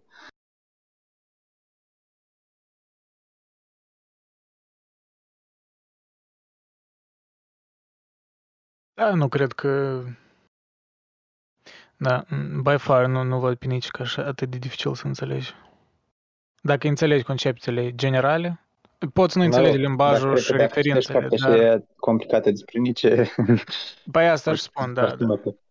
Nu, el poate, după cum presupun, poate a luat niște concepte ale lui Nietzsche și le-a dus într-un fel de... Nu, no, Deleuze e efectiv omul cel care e popular, gen popular, l-a... l-au sistematizat pe Nietzsche, adică, mă rog, chiar mm-hmm. cât de anti-nietzschean n-ar suna chestia asta, dar gen, au făcut un sistem din filozofia lui Nietzsche. Și destul de fain, adică... Păcat, i-a stricat eu... gustul. Nu, no, adică, mă rog, depinde cum o iei. Că gen, normal că rămâne, Nietzsche rămâne nesistematic, dar îi, îi, îi destul de fain să te uiți și din perspectiva sistematică. Citem, de exemplu, cartea asta în română, alu... cu Zaratustra, are prefață de Ștefan Augustin Doinaș și uh, Doinaș ah, vorbește ah. despre practic cum, cum îl vedeau pe Nietzsche toți critici, toți comentatorii, gen Heidegger, Deleuze uh, și în câțiva, gen, și numai de acolo și am citit despre cum își spune Deleuze despre Nietzsche, e tare, tare, tare fain, adică că gen, el a citit gen, din Zaratustra și a luat uh, personajele și le-a transformat cumva în prietenii conceptului, pentru că Deleuze are chestia asta că uh, filozoful e un prieten al conceptului, știi, și uh, relația asta de prietenie între concept și filozof și, mă rog, uh, gen bătrânul, gen Zaratustra după șarpele, după The Last Man, tot, toți așa din Zaratustra, toți eu, eu luat ca pe un fel de prieteni ai conceptului și îi explic, știi, în, în, în, într-un sistem și gen fain, îmi pare tare fain. Prieteni al conceptului. Da, e chestii tare. Fără concepție n-ar exista filosofie. Dacă te-ai gândit că filosofia ar face ceva tangibil în viața asta, cred că sunt concepte. Păi, da, cred că păi, ar avea sens. Păi de asta, el asta spune, gen că asta e jobul filozofului, să facă concepte, da. Adică să fabrici concepte. Da. Mă rog, cred că într-un mod ironic, unii filosofi n-ar fi de acord cu asta, dar, da, pe general, înțeleg. Normal, există oameni care, gen, există întotdeauna cineva care nu-i de acord, dar asta spune el, adică... Da, de... Gen, pentru, la dânsul, adică, gen, el e, de exemplu, resentimentul, nici concept total, clar concept. Da. Personajele, nici, gen, persona... întotdeauna fiecare filozof are personaj, gen, personajul, la nici, Zaratustra, Dionis... Uh... toți ăștia, gen, normal, nici are mulți personaje, dar sunt care n-au personaje și oricum el își dă seama cumva de niște personaje. Sunt niște, niște light motive care sunt recurente cumva în lucrările filosofilor. Cum, ai încetat tare, tare, tare, tare, tare fain, care mi-a plăcut tare la Deleuze, că, că, că nici măcar durata bergsoniană n-ar avea niciun sens pe un alergător. Asta știi și ne amintește de vorba aia cu... Îmi pare că Richard Feynman, un savant fizician, a spus despre a, ornitologie, că adică uh, păsările, they don't give a shit într-un fel de, de ornitologie. Îmi pare no, de, ornitologie. De știința asta e despre păsări. Și încerc să dai seama că de can de două, adică... They give a lot of shit, adică... Mă rog, adică ideea asta că... Da. Că ți pare că e totul despre păsări, dar, mă rog, păsările n-au nimic cu asta. E interesant, mă rog. Da. Faci o paralelă cu Deleuze, cum spune că ca să gândești trebuie să devii, mă rog, ca să scrii, ca să fii creativ, trebuie necesar să devii animal, adică trebuie să transformi în animal ca să poți gândi, ca să poți fi creativ, într-un anumit adică, fel. Adică, adică să fii mai instinctiv cu...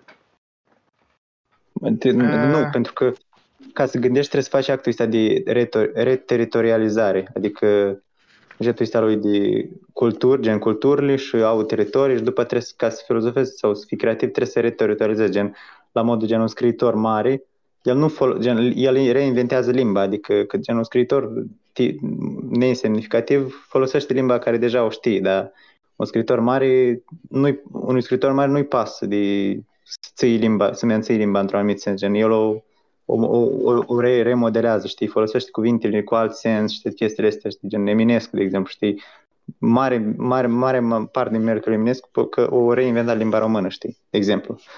Și gen, trebuie să reteritorializeze reteritorialize și el face paralela asta dintre reteritorializare și gen, de exemplu, cum își marchează lupul teritoriu, știi, cu teritoriul, mă rog, cu gen, da, nu, nu știu dacă are sens, dar gen, are trebuie să devii animal, în, în sens că devii, devii teritorial, știi?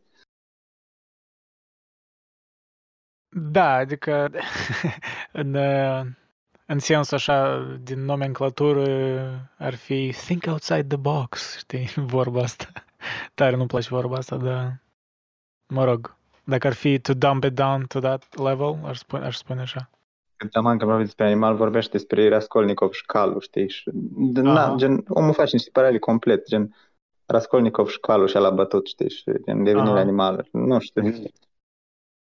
Asta e, chiar Cristian, mă tin că tu menționasă că asta e scena cea mai dureroasă din, din roman.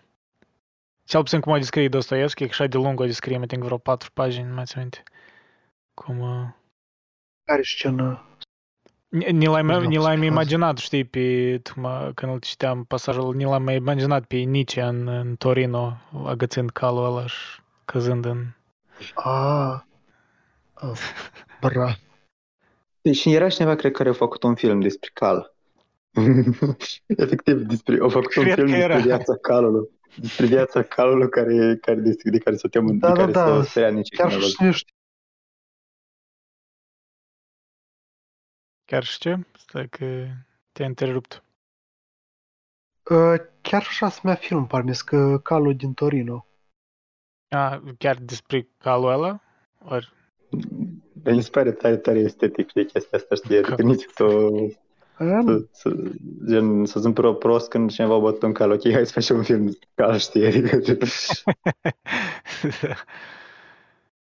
să nu facem despre Nietzsche, să facem despre cal, da, da.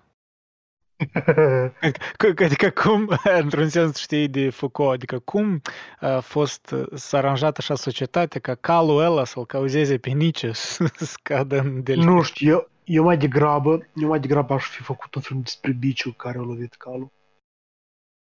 Uh, s-a făcut o genealogie a tuturor bicelor, a tuturor instrumentelor de uh, subjugare și opresare a animalelor. Aș fi făcut diferite modele comparative între culturi. Pe urmă, aș fi folosit uh, uh, dialectica dintre bici și cal ca o comparație cu dialectica maestrului sclav. Și pe urmă... Da, da, ești multe, multe poți să faci. Bă, da, și acum eu... înțelegi de ce nu-mi plac academici, da? Eu aș face încă o, o secțiune aparte în cum noi folosim empatia față de animalele care le considerăm, știi, mai, mai îndeaproape, cumva, știi, calul, câinele și cum uh, ne suprimăm, adică cum contextual, în unele contexte, ne suprimăm empatia asta ca să, să ne justificăm uh, normele, tradițiile, moravurile. Știi, de exemplu, tot cu cai, dacă vorbim de cai, cu cursurile astea de... A, da, cum, cum, da, cum suprimăm empatia în context în care ni... pentru a hrăni viciile, de exemplu, ca gambling-ul, tot industria asta de cai care la cursă pentru... care există doar din cauza că oamenii fac gambling pe ei și cum ei sunt crescuți, dacă se citești despre cum ei sunt crescuți, cum sunt torturați în principiu caii ei care sunt făcuți pentru cursă. Ei trăiesc foarte puțin pentru că să nu sunt crescuți, adică într-un mod natural, cum s-ar spune, fucked up shit. Da, dar gândește-te... Asta ar fi o temă interesantă. Gândește-te și la faptul că există și oameni care sunt căut... deși ascunzi și slabi, jockey, care chiar sunt... Da, da. Las, ca să-i călăriți și ușor pentru cal. Da, da, da, da. Să-i călăriți. Da, altfel nu poți. Mă rog, e ceva similar ca în, nu chiar, dar mă rog, o tangență. În Formula unu trebuie să, de obicei, trebuie să fii mai, să ai anumită greutate, că orice gramaj contează la design, aerodinamic și mai departe. Ăștia de obicei sunt mărunțăiși cu... În general, anatomia la, la racer de Formula unu e bizară. Ei sunt mai mărunței de obicei, sunt mai slabi, dar gâtul lor e foarte musculos, că acolo forțele G apasă tare mult la cutituri, anume asupra gâtului. Și e mereu, dacă te uiți la workout, la racer, e mereu ceva legat de gât. Și gâtul e tare lat și e un fel de disproporție, tare bizar. Mă rog, poate și la jockey este ceva similar.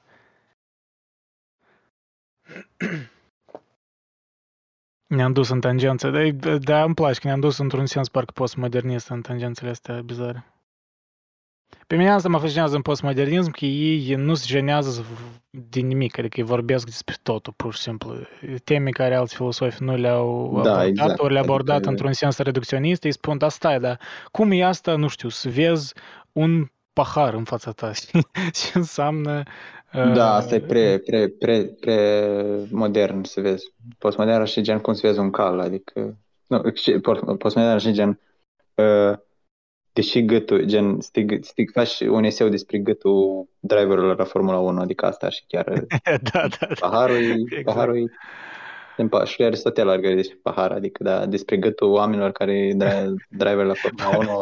Parcă ne imaginez, ontologia gâturilor... Uh... Da. A, de asta îmi place postmodernismul tare. Racerilor. Da, eu și înțeleg de ce înstrăinează că... lumea de rând, că așa e de insular, adică niște discipline se creează așa de insulare. Dar e fascinant, dar adică îți dai seama de ce sunt ridiculizați filosofia de, de oameni, oameni de, de rând, știi? Nu știu, parcă e, e ca și cum, știi, e ca și cum filosofia, e ca și cum filosofia a ajuns ori într-un impas, ori într-o așa o, niște limite în care pur și simplu, întrucât încă existau, știi, birocrații, adică, mă rog, academia, din orice academie există o anumită birocrație și profi există și ei trebuie să-și justifice cumva job-ul. Și adică, întrucât ei deja tot au vorbit despre filosofie, spun, băi, dă să creăm încă ceva, dă să mai vorbim despre ceva, știi? Adică eu da, așa totodată nu-i gen... Totodată nu e la modul că meritul lor nu e numai că au făcut asta. De meritul e gen real, adică îmi pare că are chiar valoare faptul că crezi. Gen nu e ca și cum numai din cauza că, că cum ar zice și Peterson, știi, nouă băi... și faci și trebuie să ține. Da, da, eu sunt de acord, de acord, cred că eu numit valoare pentru că deschis ușa da, la alte... Dar da, e un fel de și da și nu. Adică... La un moment dat, gen, normal, ajunge tot într-un impas trebuie să reinventez, efectiv, nu numai concepte, gen limba cu care exprim concept. Da. Trebuie să reinventez limba complet, știi, să folosești termeni care parcă n-ar pare... Da, adică, într-un sens, cauze. Ce se întâmplă acum filosofic era inevitabil. Deja era altă temă cum asta se va dezvolta. Gen, dacă tu ești la Nick Land sau ceva, nu e așa, adică... Știi, adică... În ce sens? Sau... De exemplu, Nick Land nu faci chestia asta, știi, că poți, gen, nu, nu faci chestia asta cu... Dacă doar discut, discut concepte cât de cât, cât de cât clare, adică, mă rog, cât de cât vechi, adică, știi? Adică, da, adică... încă e un om al secolului nouăsprezece, gen cum spune Foucault despre Sartre. Sartre e fain, dar problema cu dânsul e că e încă un om al secolului nouăsprezece, știi? Când gândești încă în paradigma asta umanistă, iluministă, Sartre. E practic ultimul iluminist pentru Foucault. Hmm.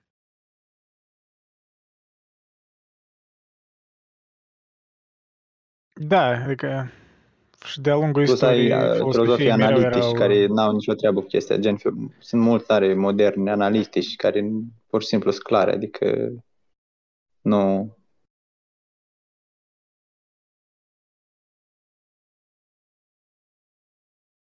Da, și aici cred că, cred că depinde de cine îl întrebi, care e rolul unui filosof să, să reconceptualizeze, recontextualizeze conceptele din trecut, că despre ce au vorbit alți filosofi din trecut și să le adaugi și pe deasupra, ori din contră, știi, să, da, să ia contextul în, în vedere, dar să construiască ceva nou. Cred că a doilea lucru e mult mai dificil. Și șansele că toți devii și mai obscur și ne-a luat în serios o să fie mai mari, dar ai și, cred că e un fel de higher risk reward ratio, adică dacă îți reușești ceva, o să faci un tractat logic filosofic și dacă nu apăs... Ce, ce? Școala lui Wittgenstein că, că, că e una din cele mai populare am în Academie, adică... Da, eu observ.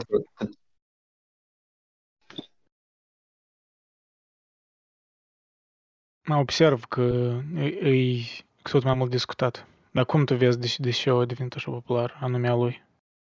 Că e legat de limbaj, că mă tot e concentrat pe limbaj? Ultimul mare analitic, adică la modul mm. gen tare mare și toți care sunt analitici am sunt continuatorii lui Wittgenstein, adică n-ai cum să nu știi Wittgensteinian, știi, și analitic am.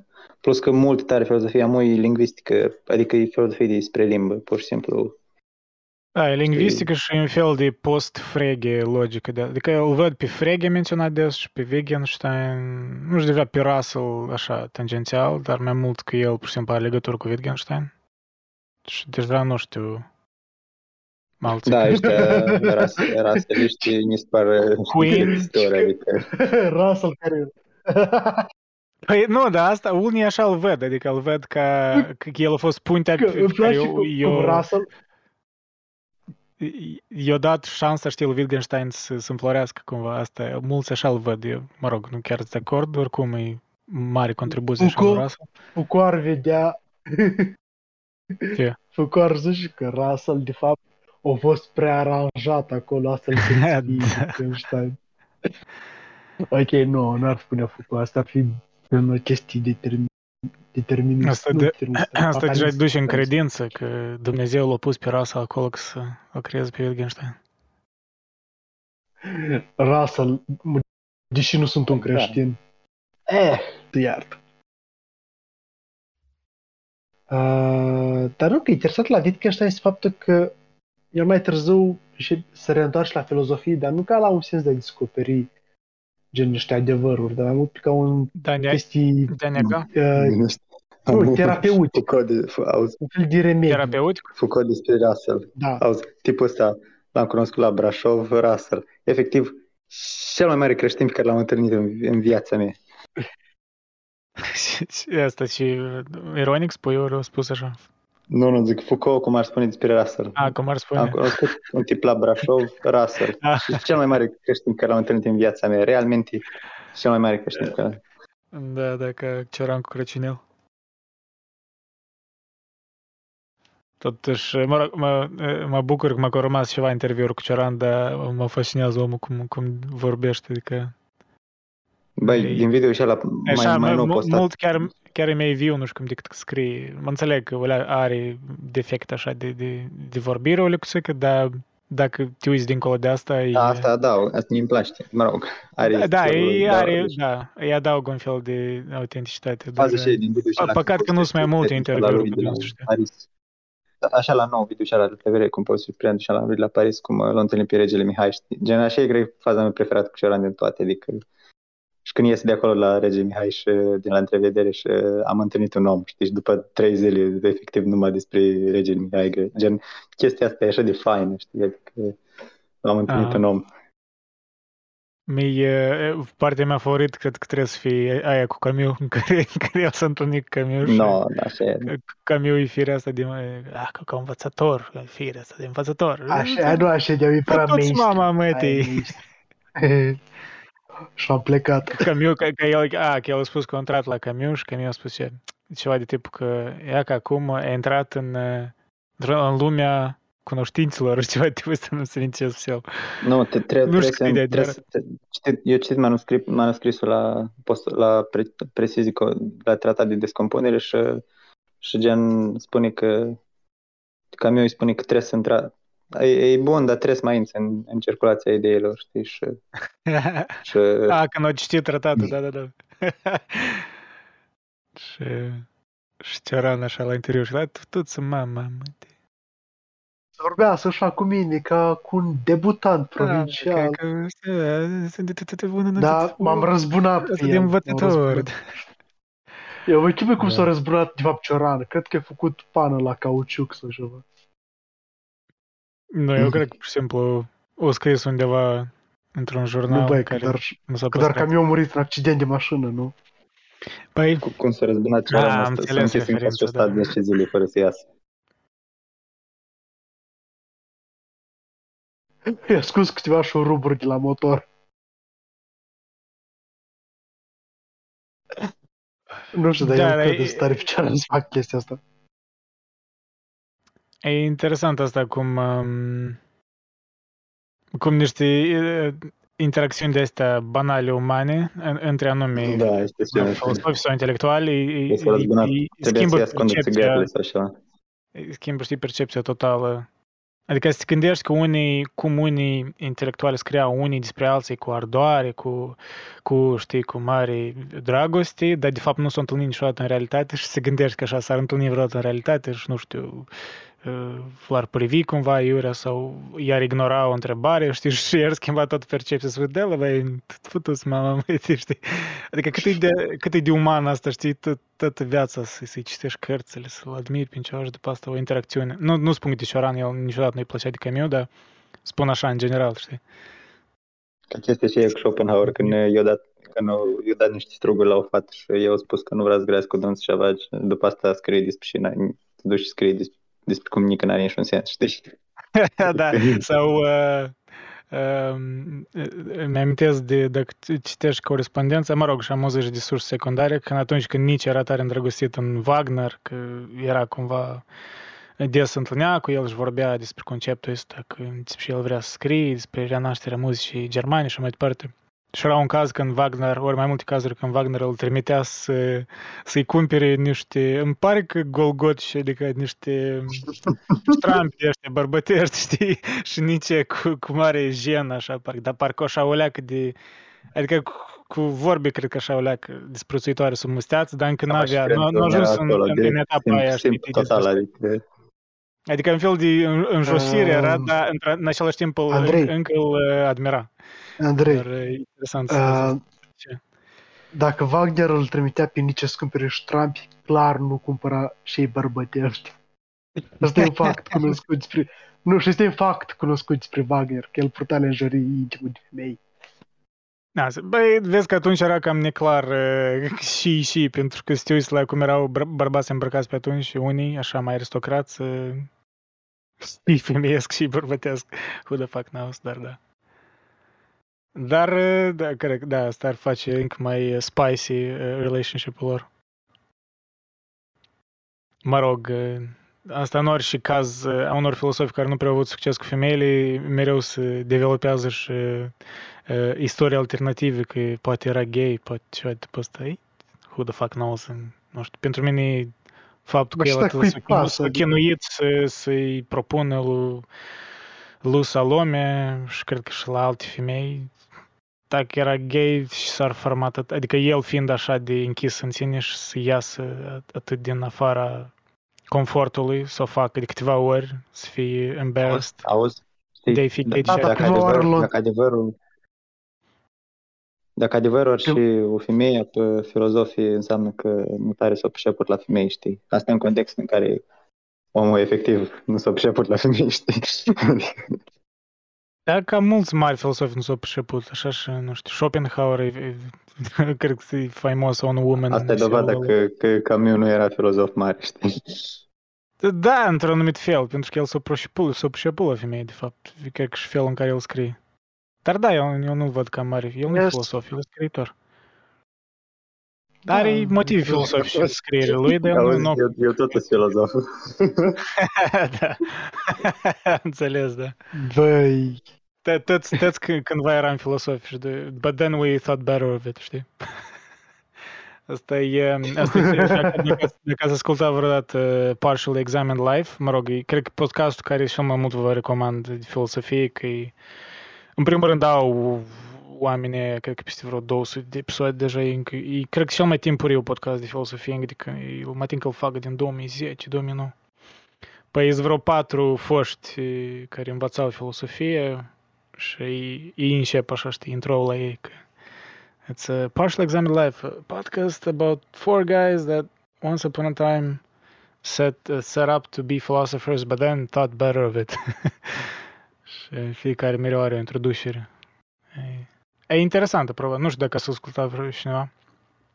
E interesant că iau, iau știi, un text și îl discută. De obicei, cel puțin trei din ei, dar de obicei sunt patru.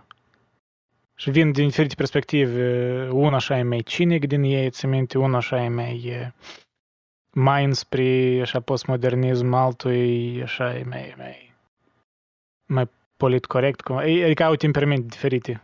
E și interesantă tensiunea între ei. Auzi, Eric, dar e că dacă, dacă ți-ar întreba pe cineva, explic un concept așa cel mai popular al lui Deleuze, despre ce ai povesti? Păi, cred că astea, planul de, de plane, plane of immanence, adică planul de imanență, gen, planul de imanență e un fel geolo- gen, geologic, pui filozofia din perspectivă geologică, uh, nu geologică, dar gen, nu vreau să spun culturală, că nu e culturală fix, are legătură și cu pământul, și cu tipurile de, de mâncare, care, gen, mă rog, e gen, cumva... E fiziologică, filozof, prate. Adică...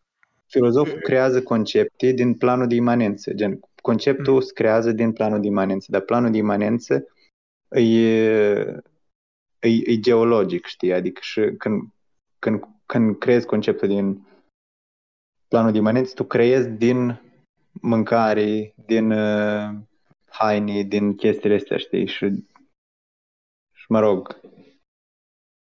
Adică concentrarea mai cumva... mult pe contextul ăsta chiar fiziologic, geologic, cum te spui. Da, gen, de exemplu, planul de imanență în Grecia, că el spune planul de imanență în Grecia, e în mare parte orașul stat grec, știi? Adică cum... Uh, știi, da, cetate. Și, da, și uh, el, o defin- el, el definește polisul, mă rog, el spune că polisul e esențial în dezvoltarea filozofiei, în, în apariția filozofiei în, în, în istorie, pentru că cumva uh, favorizează uh, relațiile astea de prietenie, știi, se dezvoltă o, o chestie uh, gen nu mai știu și, și care e explicația, dar gen, din cauza relațiilor anumite tipici de prietenie din polisul grec, uh, prietenia asta uh, lasă să poată întâmpla un fel de ridicarea pre- ideii de prieten la nivel de concept și în momentul și ala apare filozofia, știi? Din planul de imanență pur fizic a cum cumva fix cum interacționează oamenii. Mă rog, el o explică, dar eu nu, știu, nu mai știu care e explicația, dar... Adică ideea asta generală de... că orice concept filosofic are mereu un pretext mai... Rădăcina în, într-un plan de imanență geolo... geologic. Mă rog, el are chestia asta că are un capitol în, în Omid de Platouri în care... E...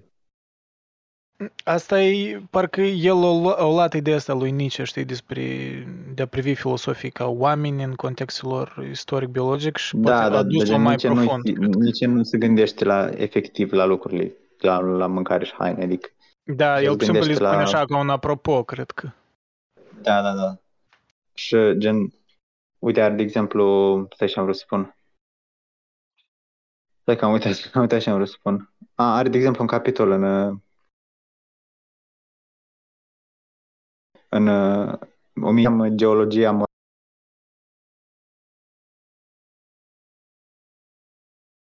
morale, știi, adică nu play of words. Moral și în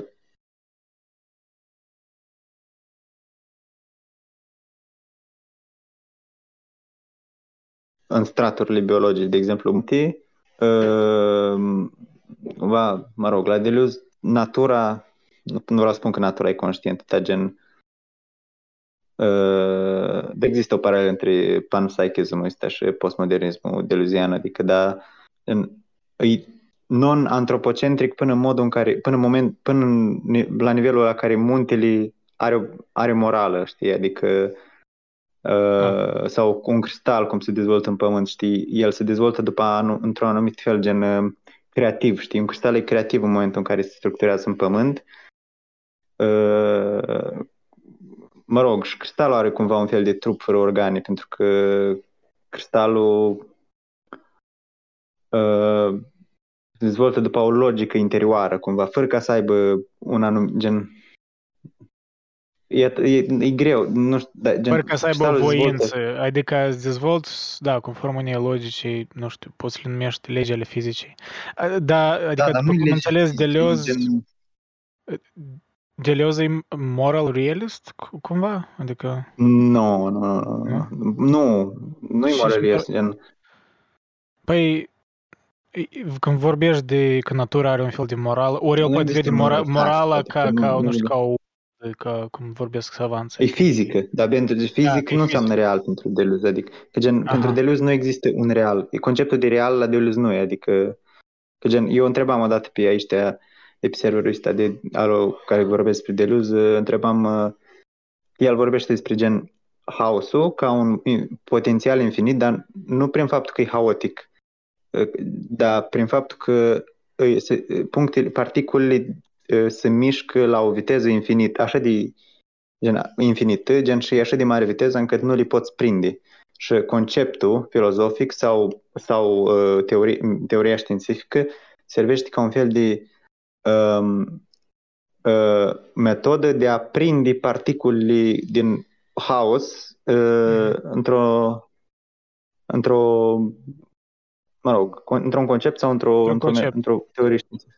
Și gen despre știință, de exemplu, spune că știința uh, încetinește, gen, știința încetinește uh, viteza asta din haos și uh, o, asta, asta e gen esența științei, că e încetinește, gen, prin, prin cum izolează, e, de exemplu, un experiment, cum izolezi, știi, tăți factori și măsori anumiți factori, izolezi pe alții, e, e o... E o încetinire, dar în filozofie nu e o încetinire, pentru că în, încet... în filozofie pui granițele, dar nu oprești viteza, adică uh-huh. cumva particule se mișcă, gen tu vezi toate, toate particulele mișcându-se la o viteză infinită, că filo... conceptul filozofic așa și-l definește el, ca uh, un fel de punct care unește mai multe elemente, care toate se mișcă la viteză infinită, dar într-un mod în care să le poți înțelege, știi? Când știința le, le încetinește, adică știința e o încetinire, în general. Mm, și chiar e, e interesant, nu sigur că înțeleg chiar tot, dar... Adică con- conceptul înțeleg, ăsta nu... Că conceptul filosofic, el n-are... El are un, o scară, nu știu dacă înțeleg corect, o, sca, o scară mai îngustă, dar în același timp e largă pentru că nu știe granițele. Dar îngustă în sens că el e afectat de perspectiva asta afectată de geologie, fiziologie omului, da, să înțeleg? Da, da. That's, adică un fel de tensiune între concept filosofic care... Eu asta des la, des văd la postmoderniști, că ei privesc la conceptele filosofice ca ceva care omul are acces la ele, adică el poate le dezvoltă, ori le descoperă în ghilimele, dar influența lui e mai mare decât capacitatea omului de a înțelege și adică noi suntem ca... Adică o viziune poate mai deterministă, dar nu în sens științific. Un fel de prietene conceptul, știi, care nu mă prietenesc conceptul, dar nu... Da, da, da, da, da. Adică tu, tu, tu, noi accesăm o parte a conceptului, dar într-un, întrucât conceptele astea... Și conversezi, conversezi într-o... într-o da. Da, într-o noapte la beții și grești concept. De-aia spun că parcă e o tentă de moral realism aici, pentru că moral constructivism e ideea asta că doar dacă mintea umană e tot, tot moralitatea o construiește ea și e un fel de parcă mai mult liber arbitru în asta, dar când, te, când spui de moral realism, mă rog, poate dualitatea asta o leacă falsă, dar înțelegi spun, adică de-aia te-am întrebat atunci că Deleuze nu e cumva un fel de moral realist, că ideea asta că moralitatea mă rog, din, eu din, nici, din adică fizică... Eu ca tare, dacă m-ai întrebat serios, aș spune că nu e nici una nici alta, de, degeaba e Deleuze. Efectiv, mm-hmm. nu s-ar băie, n-ar spune că e nici una nici alta, știi? Dar, în general, aș spune că e mai mult moral anti-realist decât moral realist, adică nici un postmodernist nu e moral realist, adică e o contradicție în termeni, știi?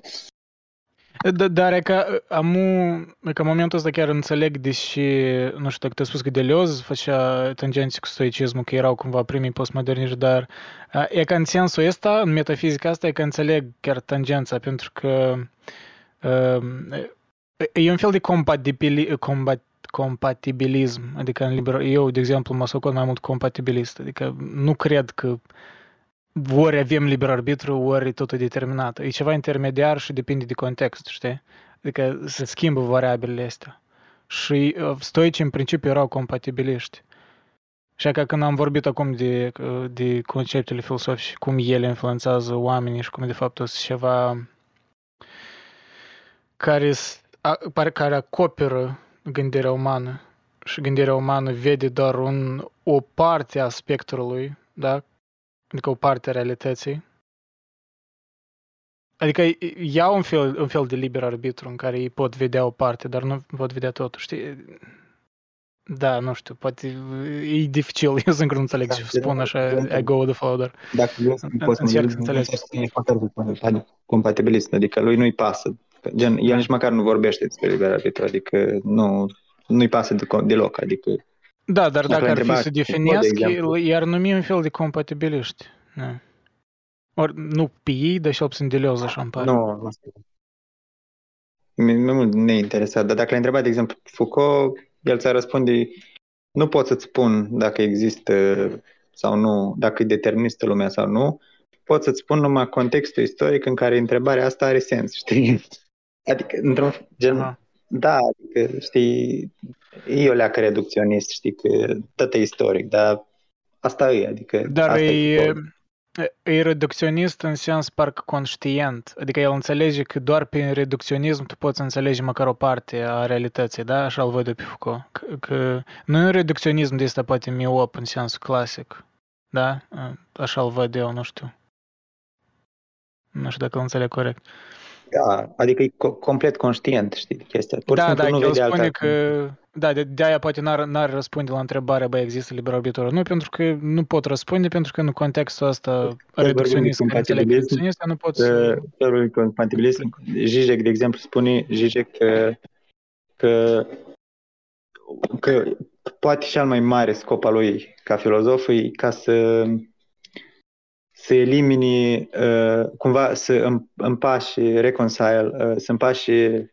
Uh, istoricismul este al lui Foucault, în care pot spune că uite, pot să-ți spun numai contextul istoric în care chestia asta are sens și totul relativ și uh, obiectiv gen Hegel sau și gen ăștia cu știința adevărată despre cum lucrează și gen, cumva el e de acord cu amândoi și vrea să asta e scopul lui să îi împace, știi, și gen asta a fost unul din principale și cred că cumva se împacă în Lacan, mă rog, Zizek, adică Lacan, dar gen asta spune el, știi, adică eu până și n-am văzut niciodată, nu văd cum ar putea să, adică asta e ma, următorul pas mare în filozofie pe care scăpăm, nu că aș vrea să scăp, că îmi place, adică istoricismul ăsta lui Foucault, dar gen, mi-ar și interesant are să văd cum ar, cum ar, o sinteză. Aici ai, da, o sinteză între chestiile astea, știi, adică cum, cum ar, cum, unde s-ar duce filozofia în viitor, ca să poată împăca ideile astea, știi, istoricismul și realismul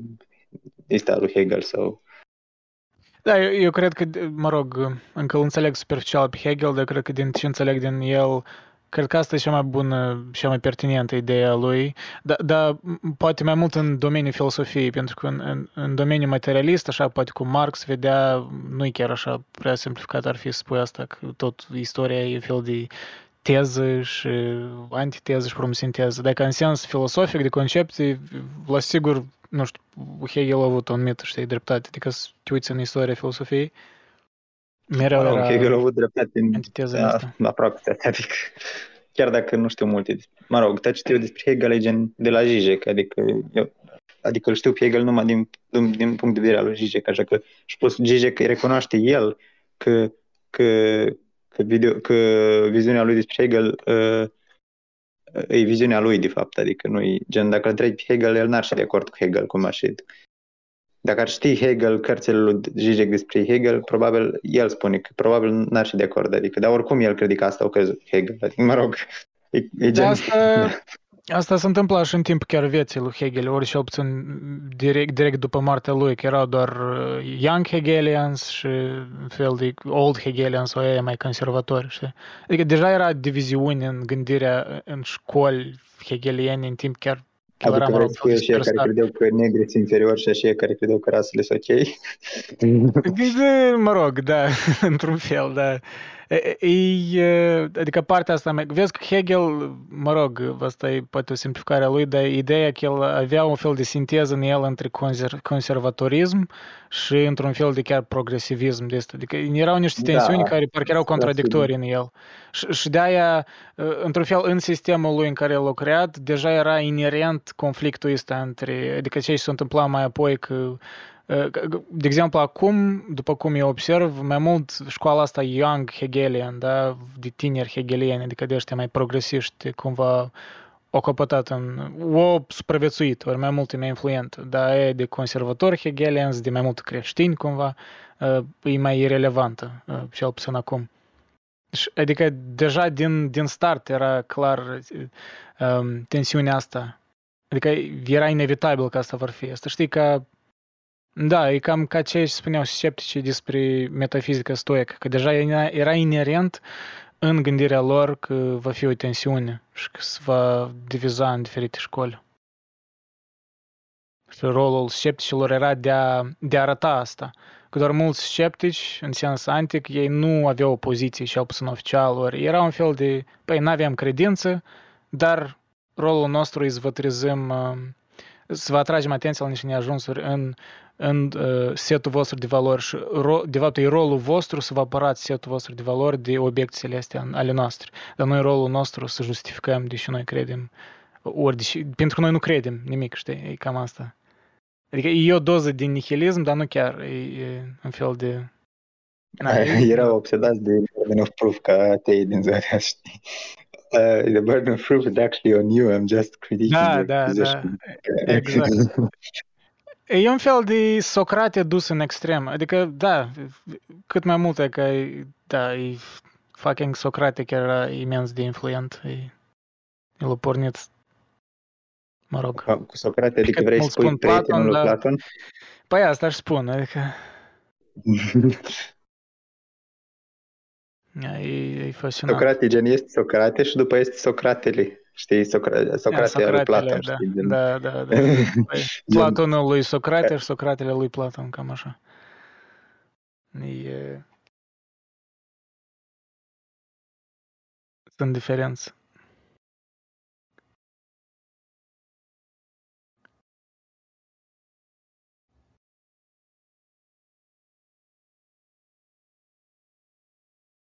Adică, nu știu, mie îmi pare că toate conflictele astea în, în contemporanitate, în filosofie, ele, sursele lor chiar direct poți să le vezi în școlile greci. Chiar în, în Grecia, antic, că chiar vezi foarte mult deja semințele acolo. Pur și simplu, azi ele sunt puse în alte contexte. Dar, e, nu știu, cât mai mult îi studiez pe greci, cât mai mult văd acolo conflictele astea mai evidente și cum ele sunt, pur și simplu, recontextualizate în, în, acum în, în lumea modernă. Adică nu, nu cu mult s-au schimbat conflictele de atunci. Sunt cam așa și, pur și simplu, sunt dezvoltate, poate mai coerent, ori da, sunt văzute în contextul ăsta mai modern. Și e mai ușor, poate să... e, e mai ușor să-i credem pe ăștia mai relevanți pe moderni, pentru că îi vorbesc în paradigma asta istorică de aici și e mai ușor să înțelegi contextul de acum. Dar când, vorbe, când eu ascult pe greci și vorbesc, nu știu, despre războiul Peloponeseac sau dominația Romei și toate detaliile alea, da, poți să studiezi, dar studiezi detașat. Deja ești deconectat de stilul de viață grecesc, de tot asta. Și e mai greu să îi parcă iei în serios, să îi vezi mai detașat.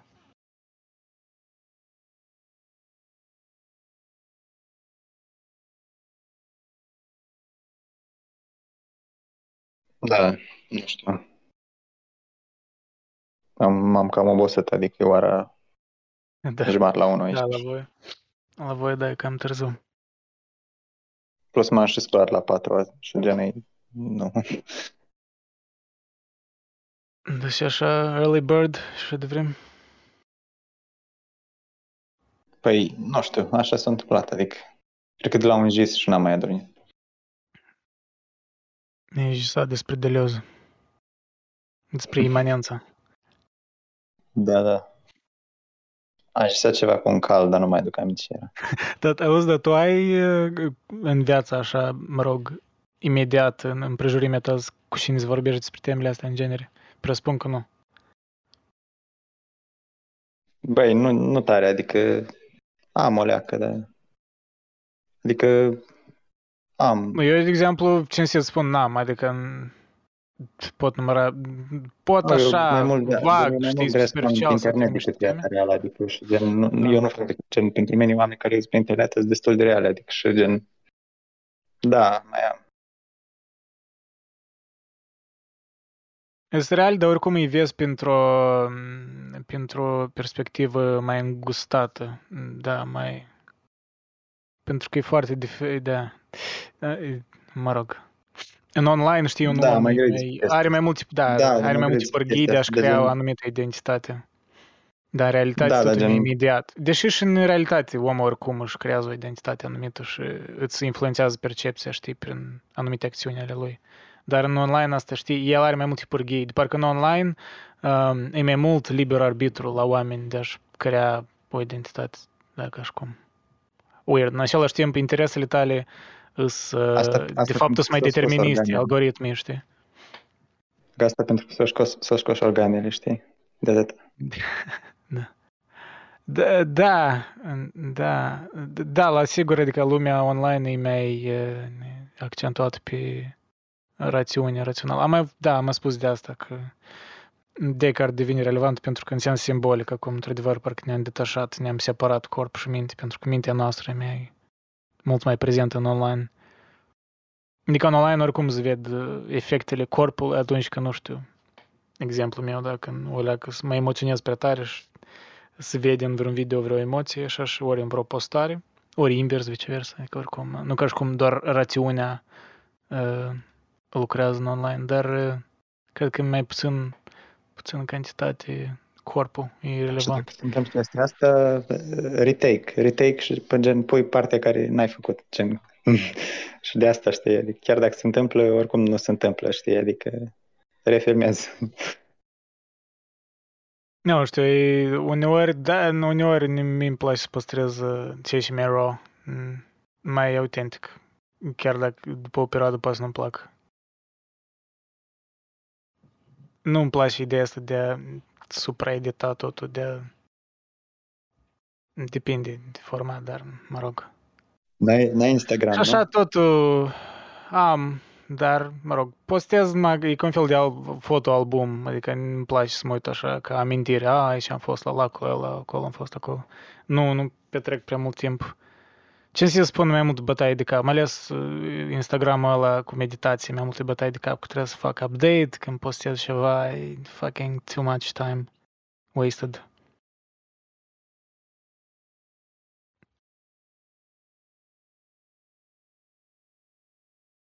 Dar de ce pui întrebarea asta? Adică...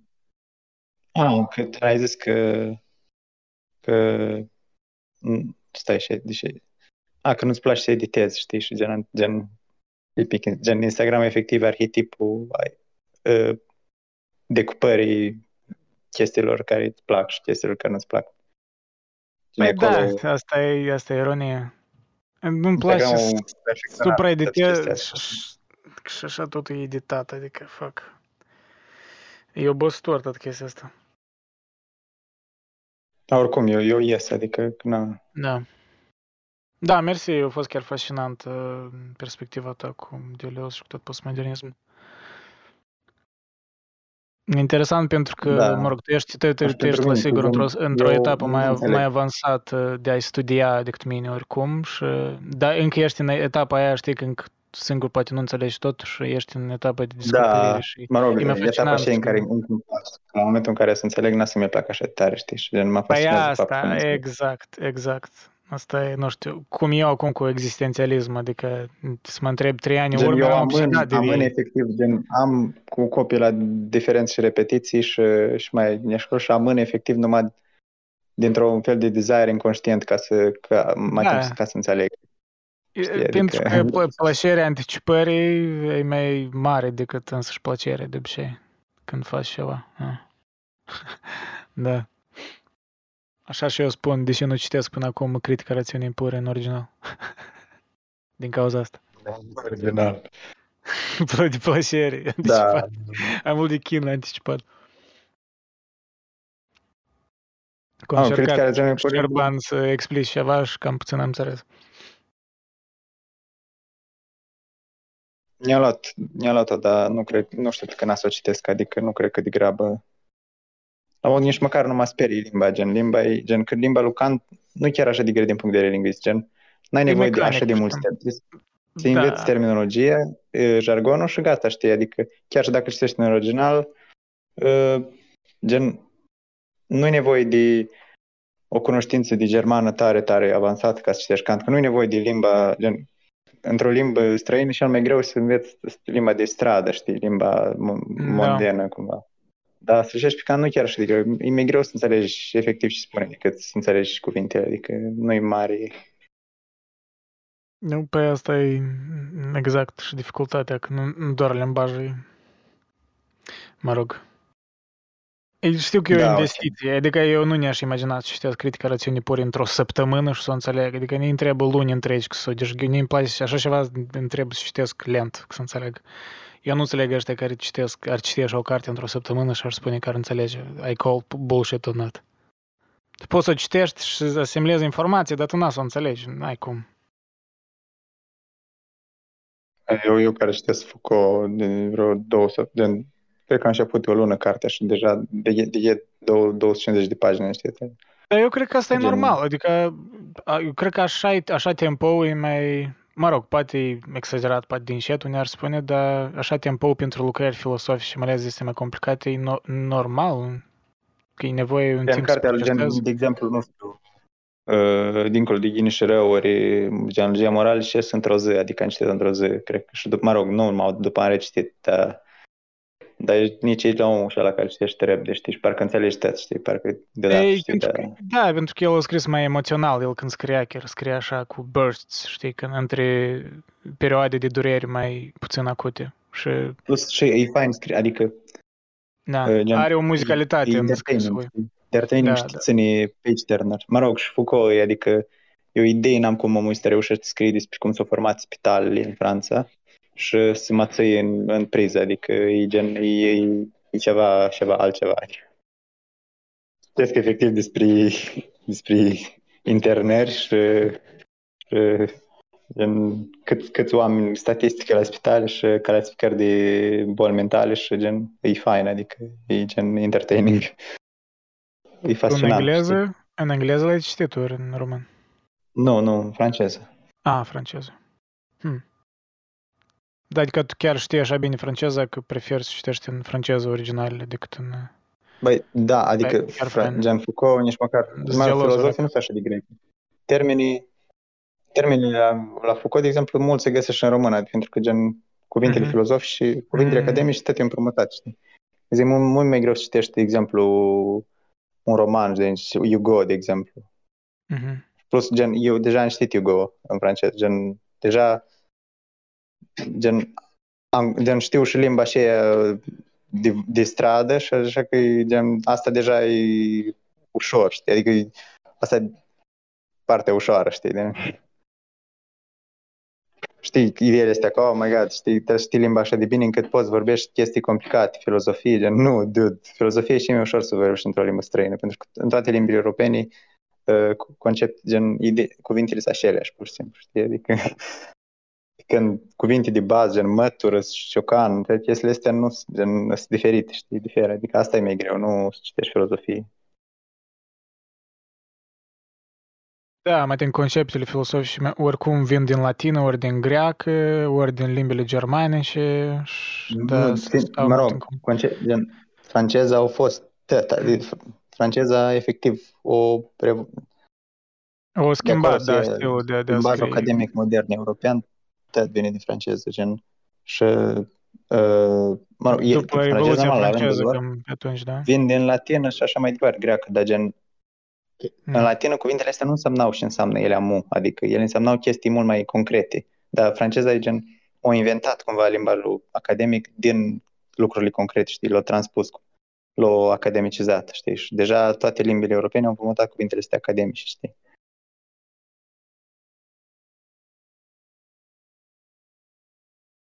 Oh, pentru că le-au făcut mai... le-au academicizat, în sens că le-au făcut mai accesibile populației? Nu, nu, nu, gen... Nu că vezi că instituțiile din învățământ s-au schimbat destul de radical după Revoluția franceză, cumva, de atunci a început. Și poate... Da, gen, eu mă refer, gen, la tine sunt multe alte cuvinte de astea că înseamnă chestii tare concrete, gen... Uh, știi, nu vine am un exemplu, dar gen... Psyche, psyche, adică suflet, minte, de exemplu. Nu, nu, nu, nu chiar asta, adică, dar gen înseamnă chestii concrete. După asta în franceză e tot așa, dar e, e abstractizat, știi? O, o abstractizat termenul, nu concret, dar e abstract. Și limbile europene când l-au împrumutat, l-au împrumutat abstractizat, știi? Pentru română, ah. știi, ai direct, n-ai cuvântul și la tine subiect. Da. Abstractizat în sens că ar avea sensuri diferite în dependență de context? Asta ai vedere. Nu, că e, e gen mult mai general, știi? E nu, mult mai deasupra, adică nu e o, o gen, n-ai cum să lămuresc, am o... Asta știu că e o acuzație, mă rog, la unii scrii, anume la francezi, cel puțin la, în sens filosofic. Uite, ei scriu uite, prea de exemplu, var, prea, un exemplu și prea literar. Care nu știu dacă tare se încadrează aici, dar cumva să înțelegi, gen, uh, cuvântul a exista, știi? Dacă te, dacă te uiți la româna neaușă, româna gen veche, dacă bunicii și străbunicii noștri, n-au, nu există un cuvânt pentru... Gen, există a fi, cumva, adică sinonime, dar nu să, adică ceva și ceva să existe, cât de cât diferă, știi?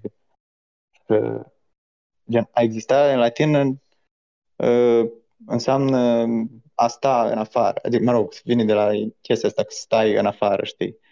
Și e destul de ambigu, deși, eu, deși anume a sta în afară a început să însemne exista, dar gen, toate limbii europene au împrumutat cuvântul exista din, fran- din francez, gen, până și în germană, știi, existență, exist- existieren, știi, și toate chestiile astea, dar da, da, din franceză, știi, și cumva francezii au luat termenii latini care erau mai, mai, mai concreți, gen sta, gen asta, verbul asta, deci gen exista, mă rog, nu francezii l-au făcut, că el înseamnă și mai ne, dar gen prin, prin franceză el s-a răspândit în restul Europei, știi?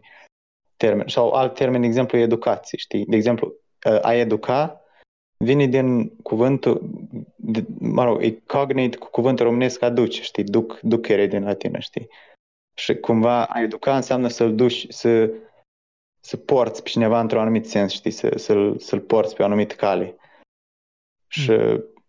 gen, eu, port, gen, să porți pe cineva pe o anumită cale, eu, este cât de cât concret, știi? Tare concretă.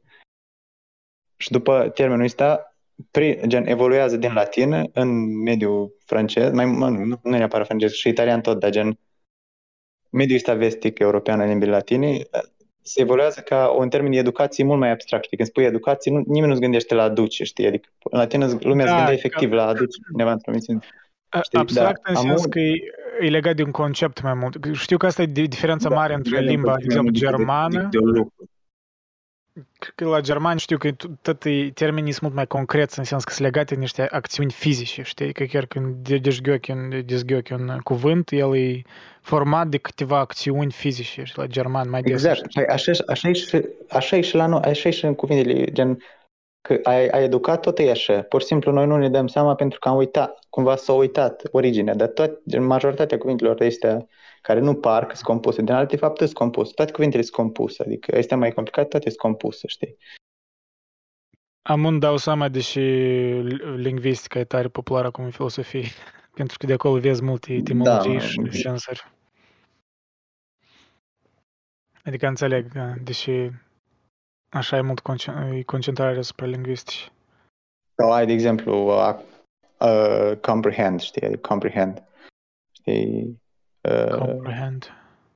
Com, da, și de, gen, în franceză comprehend, uh, mă, în latină comprehend, gen, ăsta termenul latin vechi din care s-a dezvoltat uh, ăsta comprendre în franceză, gen comprendre efectiv a cuprinde, adică în română gen a cuprinde are un sens tare fizic, gen a pus ceva cu mâinile, știi?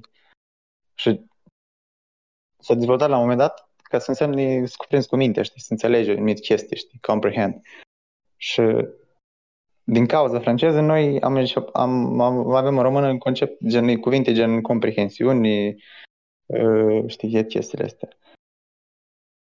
Și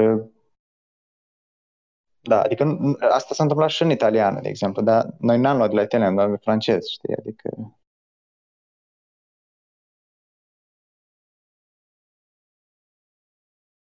Da, e fascinant. Poate în altă viață aș fi fost lingvist. Uite, de exemplu, germanii cumva, germanii tot de la, tot de la francezi, numai că ei au făcut stilul lor, adică ei s-au uitat și termenul evaluat în, în francez, în sfârșit, gen, uh, compre, gen a cuprinde, și după s-a dezvoltat un consens uh, intelectual, știi, a, a cuprinde, mental. Și eu au făcut așa chestii, gen, în, în germană îi zice și begreifen, și uh, begreifen, gen, greifen înseamnă efectiv a apuca.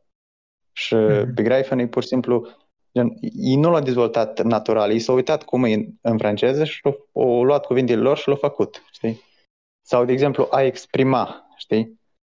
Când exprimi ceva, vine la două cuvinte gen ex și a prima, adică și prima, nu știu, uh, gen press, gen express, știi? Presez ceva în afară, mm-hmm. să-l presez în afară, știi? Când te exprimi, presez o anumită chestie în afară. Mm. Și după germanii s-au uitat la chestia asta cum sună și gen, ok, facem cuvântul nostru, gen ausdrücken, care apăsa, efectiv apăsa, ap, gen cânchisez ceva cu mâna, știi? Și după aus, că gen out în engleză, gen aus și a în afară, adică și-au pus ausdrücken, a exprima, știi? Gen, de asta francezul este extrem de influență, adică de acolo începe tot, că gen, chiar dacă limbile și au propriilor cuvinte, e tot după modelul francez l-a construit, știi?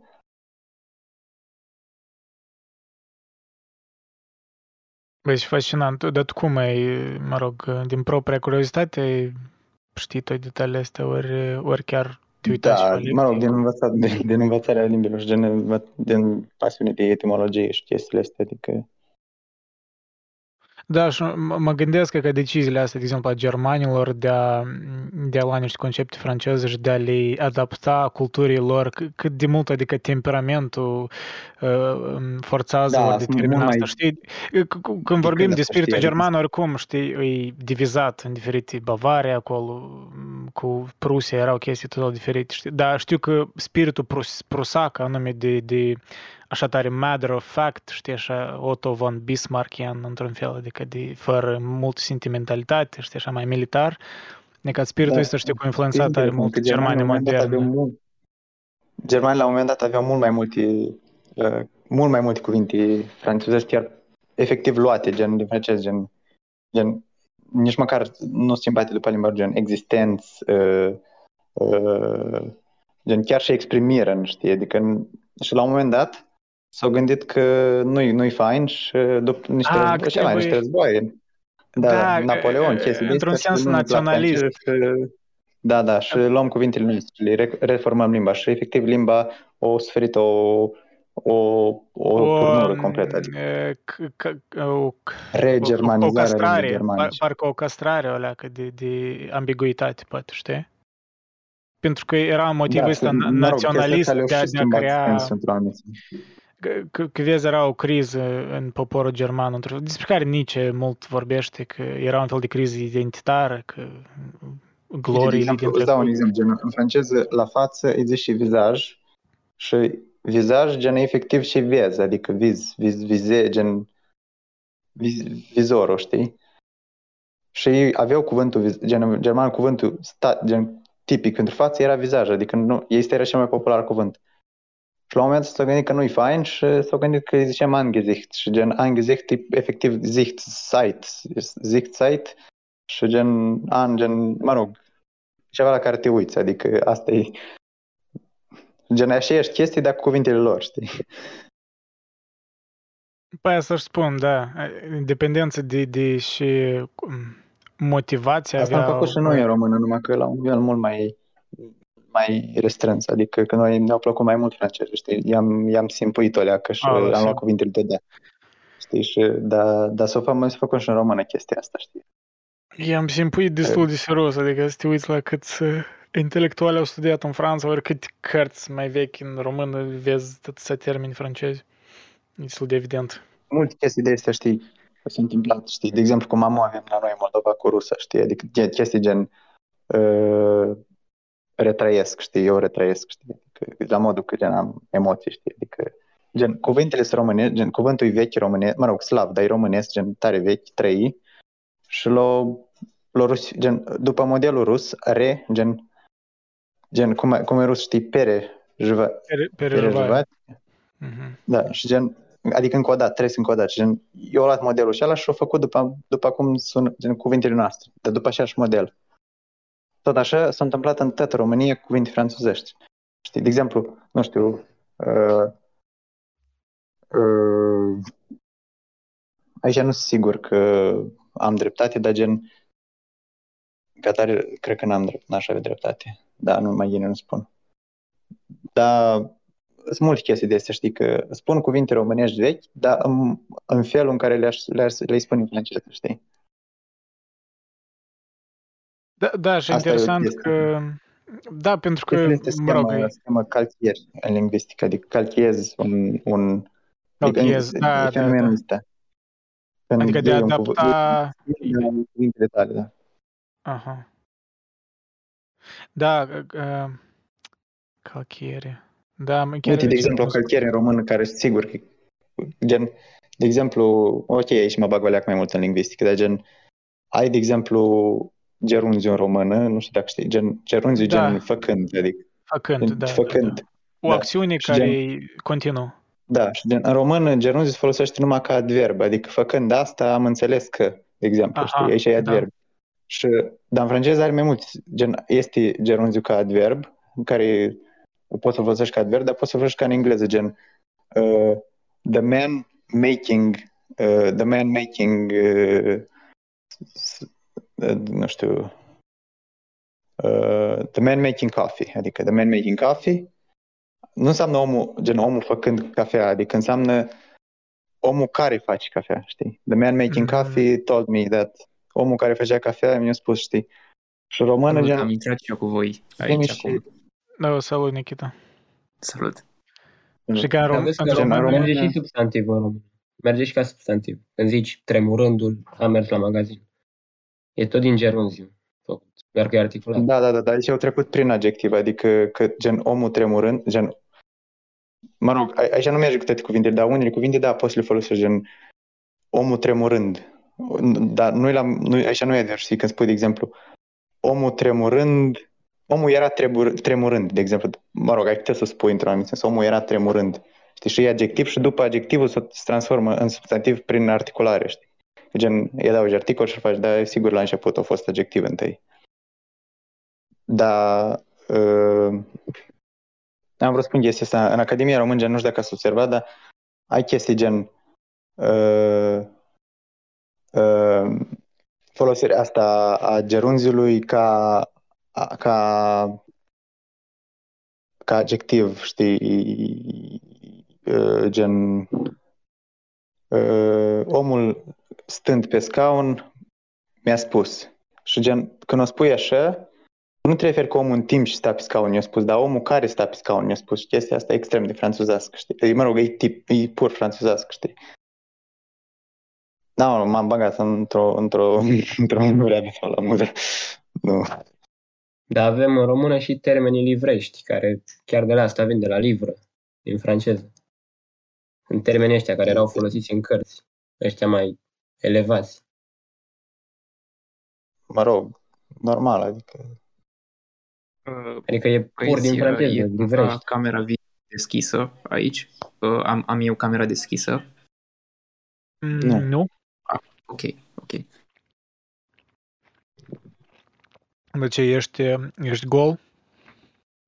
Uh, nu, dar uh, nu știam, îmi apare aici uh, camera ca și cum ar fi...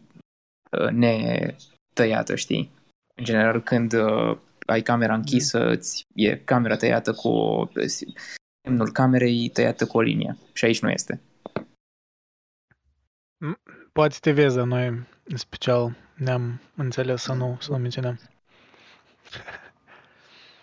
Asta e ca un fel de don't trust anything we say. Un fel de paradox. Dar nu știu, de pe calculator e... Uh, Poți să intri de pe calculator pe Discord? Da, pe eu acum sunt la calculator. Că altfel eram să fiu pe microfonul de la căștile de la telefon, era să fie aiurea.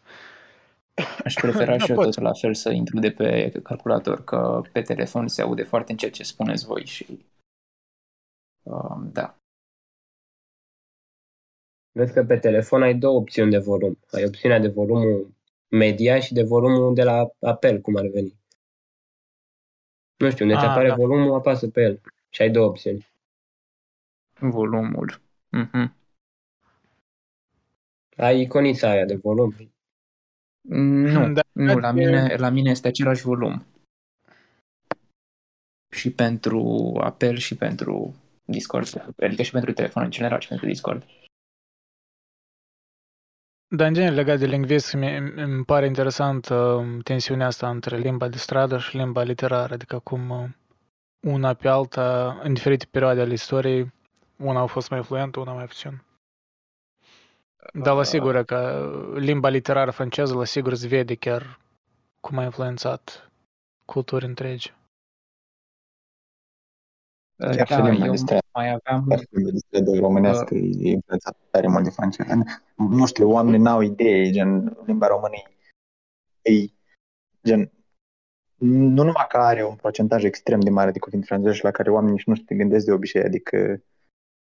Uh, băieți, uh, scuzați-mă că vă întrerup acum repede doar. Uh, vreau să mă conectez și eu de pe alt cont, pe același, tot pe meditații, dar nu mai știu datele de intrare în meditații. Păi pot să-ți trimit link-ul în privat, acu' și să-l trimit. Ok, mulțumesc. Ce spuneai, Eric? Că românii e gen în proporții de poate treizeci la sută efectiv franțuzit. Nici măcar nu spun, vorbesc vocabularul, e chiar structura limbii și cum, cum aranjăm cuvintele în frază și... E gen tare, tare, tare franțuzetă, știi?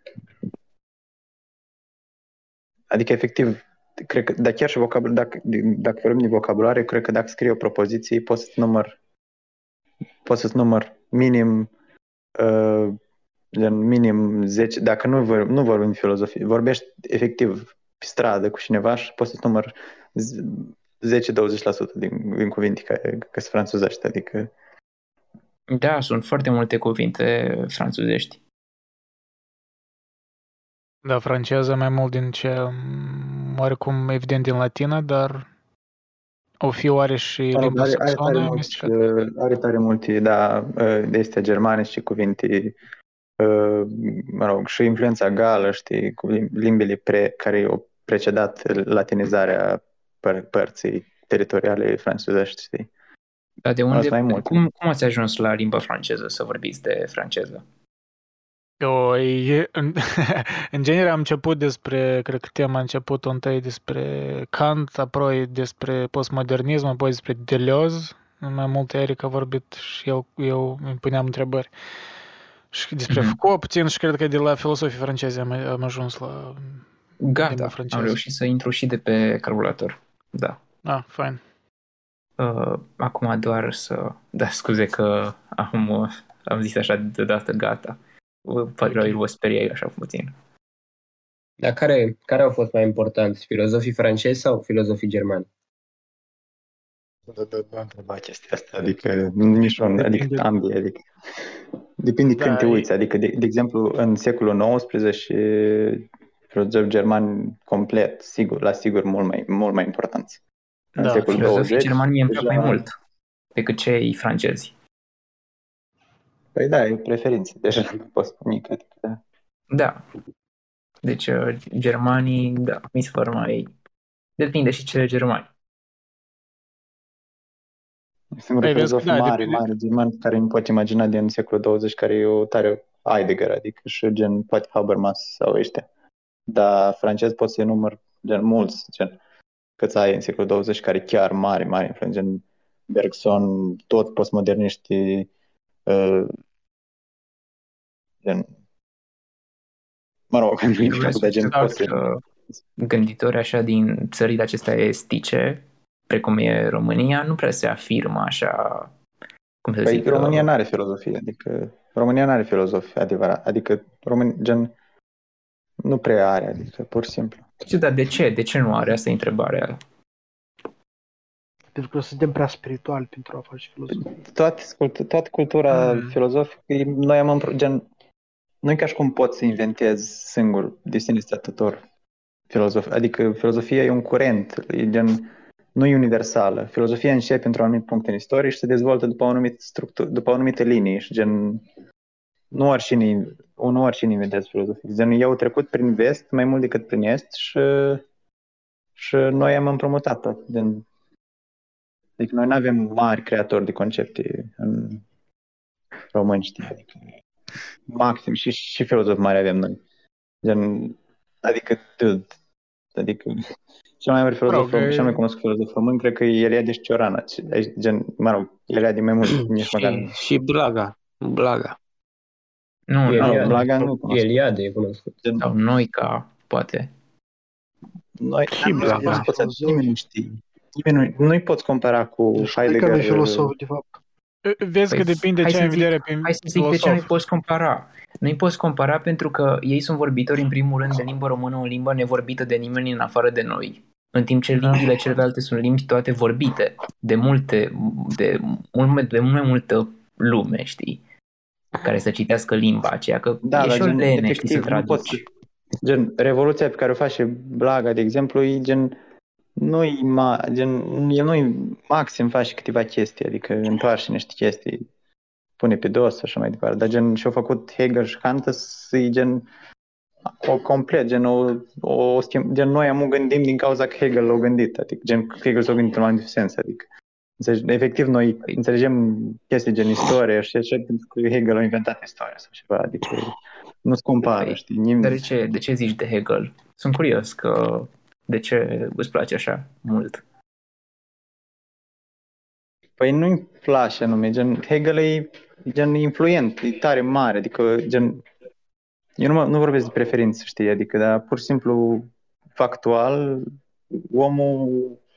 s-au gândit la niște chestii care efectiv o structurat într-o măsură tare mare modul în care gândește omul de rând, adică omul de rând la școală învață istoria într-un anumit sens pentru că Hegel s-a gândit într-un anumit sens, dar nimeni nu învață istoria în Anglia pentru că nimeni nu învață, de exemplu, epistemologie în, Af- în Anglia într-un anumit sens pentru că Blaga o gândit într-un anumit sens, știi, adică că gen, dacă Blaga era tare revoluționar, aveți transcendă limba, adică nu... Nu, dar stai puțin. Blaga a contat pentru noi, nu pentru toată lumea.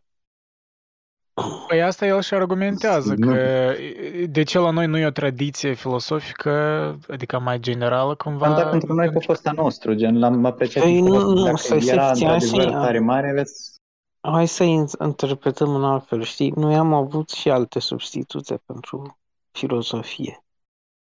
Uh, nu știu cât de lume, cât de multă lume vrea să accepte chestia asta, dar până la urmă e un adevăr. Ca substitut pentru filozofie noi am avut și ortodoxia asta, da? Religia asta ortodoxă, prin călugări, prin și așa mai departe, prin teologie, care e tot un fel de o filozofie, zic eu, îndrăznesc eu să zic mai superioară. Uh, Noi, noi, noi, n-am, noi n-am avut vreun Wittgenstein sau vreun Kant sau, și așa, sau Schopenhauer și Nietzsche și așa mai departe, tocmai pentru că am avut alt aluat, alt model. Și teologia mai mare, adică ok. Și altă religie. Păi uite, eu nu cred că una excluie numai decât alta, dar în cazul nostru, da, poporul român, într-adevăr, asta a fost metafizica noastră principală, ortodoxie. Și vezi că noi nu spunem că asta e bine ori rău, noi pur și simplu constatăm faptul că asta e una din cauzele din care, ori una din simptomele, poate, care arată că noi n-am o tradiție filosofică. Cu oricum, chiar dacă sunt tangențe între filosofie și religie, ele sunt totuși antiteze de multe ori. Iar în cazul, de exemplu, la Hegel, el a combinat un fel de conservatorism creștin cu o parte din filosofia lui, în același timp creând ceva separat, secular. E, e complex chestia, dar pe mine, pe mine mai mult mă fascinează, eu cred că un factor mare e că Vezi că germanii, englezii și mai departe au avut, în punct de vedere militar și influență culturală, comercială, au avut mai mare ca poporul nostru și cred că asta tot a influențat răspândirea ideologiilor, răspândirea și filosofiei și eu cred că asta tot e un mare factor. Faptul că noi n-am avut așa ceva. Da, dar da. N-am avut, gen, am, gen și, și pot să numim, niște, gen, și gânditori putem să numim amu, care... care i-am și putut noi răspândi dacă am și avut putere militară. Adică care care gen... Nu, ideea în aia, e că spun că ca un fel de, deja un fel de postmodernism, să spun că dacă am fi avut altă istorie, atunci s-ar fi manifestat uh, alți gânditori și am, am fi avut o altă tradiție. Dar dacă, fi... dacă pui așa, efectiv nu mai contează că e România, păi... gen, nu mai, că nu ar mai fi fost România deloc. Adică... Păi, da, eu, dar... eu îndrăznesc să zic că... într-un fel tot așa s-ar fi manifestat, pentru că modelul e același. Doar că condițiile sunt altfel, puțin, dar nu definitiv. Păi nu chiar așa, dar nu chiar așa, dar e cam așa, adică, știi... Stai puțin, nu, prea... nu... dar zonele astea de... est-europene au... Nu, ele nu au o filozofie, poți să zici așa, dar au... Uite, uite îți dau un exemplu. Au, adică... au un substitut în loc de filozofie, au tradiția... E spirit mai mioritic. Noi ca criticat, de fapt, el era așa mai critic față de spiritul mioritic românesc, că asta a fost un fel de impediment în a ne dezvolta un fel de filosofie, poate cumva mai germană, inspirată la germani. Mă rog... Deja depinde de chiar de cum mai ca așa. Uite, d- dacă deci... spuneți, dacă țara nu e influentă, înseamnă că, că din cauza asta, cumva, filozofii nu, nu transcend granițele, dar gen, gândește efectiv la, la, gen, la Kierkegaard, adică omul a fost danez și gen, și alți filozofi danezi, poate oricare om să mai numească, adică efectiv pe nimeni, și danezii nu prea au avut filozofi, gen. Kierkegaard, de fapt, a fost german, dacă să te gândești. Dar pentru faptul că s-a născut în Danemarca, nu înseamnă că îl faci filozof danez. Băi, și gen poți spui despre oricine, gen poți spui despre Eminescu că a fost german, adică nu prea are, gen... Exact, noi exact, grei... poți. Păi, păi da, păi de, dacă o pui așa, nu mai are sens că avem discuția asta. Discuția e strict despre grane, gen... Corect. De asta spun. Corect. Și de asta spun că, gen, nu contează grane, gen... Dacă filozoful e bun, o să ajung. O să ajung, gen, nu contează de unii. Pur și simplu. Important e cine îl ia ca reper. Probabil. Băi, asta noi suntem proști și nu auzim de filozofii noștri. Nu-i jenant lor că nu s-au auzit. De exemplu, vă știți cine a făcut logică non-formală? Logica non-aristoteliană. Existat un filozof român, Ștefan Lupașcu, care a dezvoltat logica non-aristoteliană. Acum păi ideea că și-a schimbat numele. Stai da. puțin, logică, logică non-aristoteliană? Arist... Da, adică in... non-formală. Deci ai zis non-aristoteliană sau cum mai zic? Da, non-aristoteliană. Nu știu, eu... nu prea am încredere în tot ce nu este aristotelian, adică dacă ar fi vreun filozof grec în care am încredere, e Aristotel și eventual Socrate și, și alții, al, alții, alții, alții și eventual alții uh, uh, stoici. Cam atâta. Păi cum să ai încredere în niște bărbați morți în două mii cinci sute de ani? Ce să fie? Cum să ai încredere în niște bărbați morți de două mii cinci sute de ani? Păi nu, nu contează că sunt morți de nu știu cât timp, contează ideile lor care sunt valabile practic oricând în timp. Ei, na. Unul ți-ar spune că ideile lui Aristotel despre femei nu au îmbătrânit foarte bine. Îți spui mie că au dreptate? Sau ideile lui despre cum modurile muzicale afectează sentimentele umane? Deci s-a demonstrat de mult psihologic că nu e adevărat. Un anumit ei, mod. Cristian, nu chiar, cred că onest, își privește așa anacronic la Așa, no, e, eu cred că și... la multe discuții e mai valoros decât să-l privești acum anacronic și să-i spui că e, e tot așa ca și cum, nu știu, să-l acuzi pe vreun gândit pe, nu știu, pe Blaise Pascal în sute de ani în urmă că nu știa ceva despre biologie, că făcea speculații. Știi, e absurd. Dar aici deja vorbim despre opinii, opiniile eu, pe alte chestii. Noi spunem despre, okay, mă rog, okay, okay.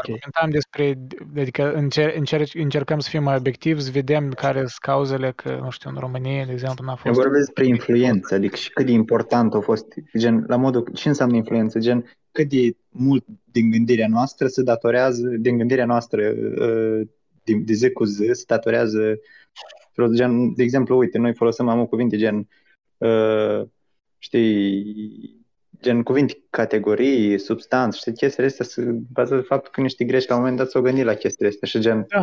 îi, și gen îi, de asta au fost tare influenți pentru că, că s-au manifestat în cultura non-filozofică așa de mult, știi, adică au, au schimbat cum lumea se gândește, efectiv.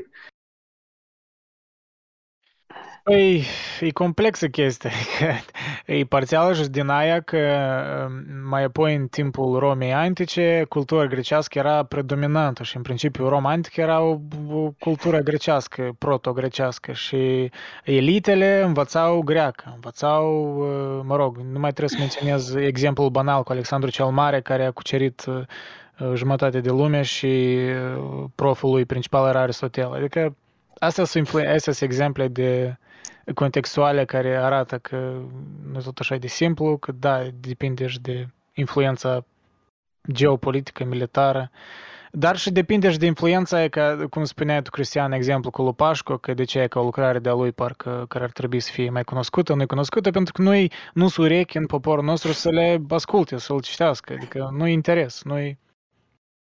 Nu e cultură de asta filosofică dezvoltată la noi și deja de ce asta nu este e chestie mai complexă. Parțial din sărăcie, parțial din felul în care istoria parcursul. Băi, eu, eu sincer cred că dacă, dacă am și avut oameni care chiar se conteze tare mult, s-ar și tradus, s-ar și...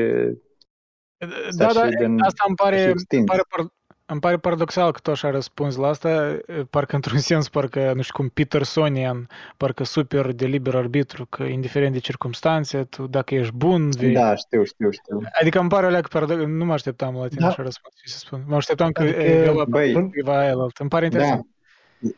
Îți de acord într-un anumit sens, gen... Da, adică îți de acord într-un sens ce ai spus tu, dar gen, în lumea de amu, gen, să avem un filozof de secol douăzeci, n-ai cum să...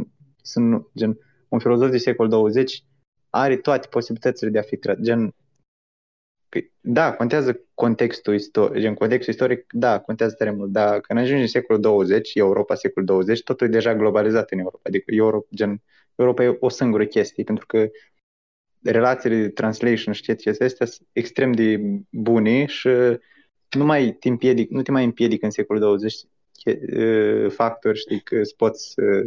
să te extinzi, dacă ai, dacă ai idei revoluționare. Normal că contează contextul.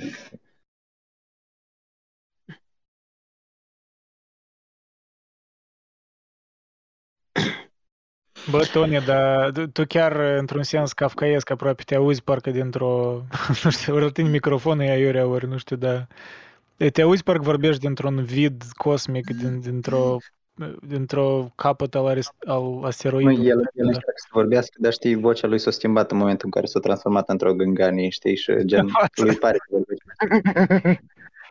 Adică în timp ce el vorbea, știi, am vrut să menționez că este așa de kafkaiesc să te, să te strădui să vorbești și de-abia să audă, știi, din cauza uh, dificultăților tehnice. Că e tare... Mai kafkaiesc e că nu eu vorbeam.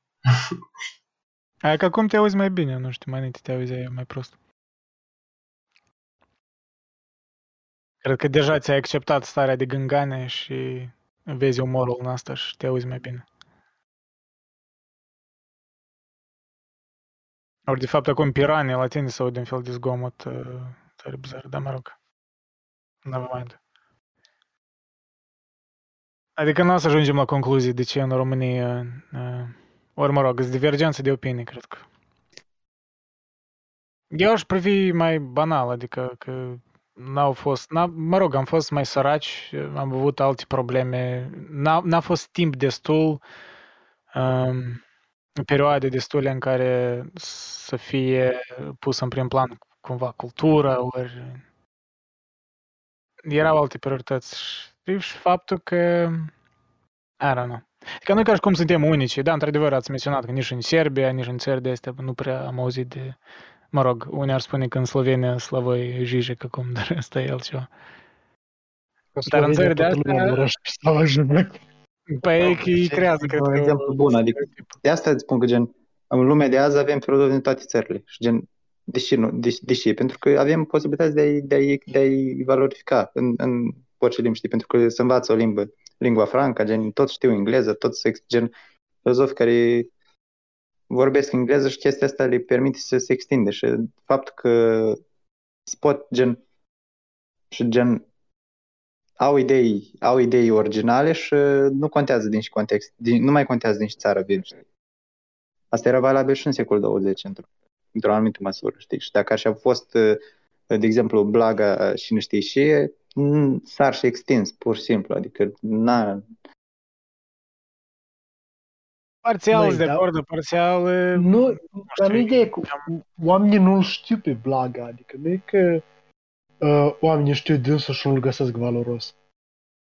Păi, păi eu de asta spun că nu știu, pentru că gen, o, o știu destul de mulți încât se poate porni o mișcare de asta de, a, de a-l ex, ex, extinde, dar nu s-a pornit, pentru că gen Blaga au fost dar citit nu... de intelectuali francezi și chestii de astea, normal că au fost citit, dar... Și de gen, nu a fost...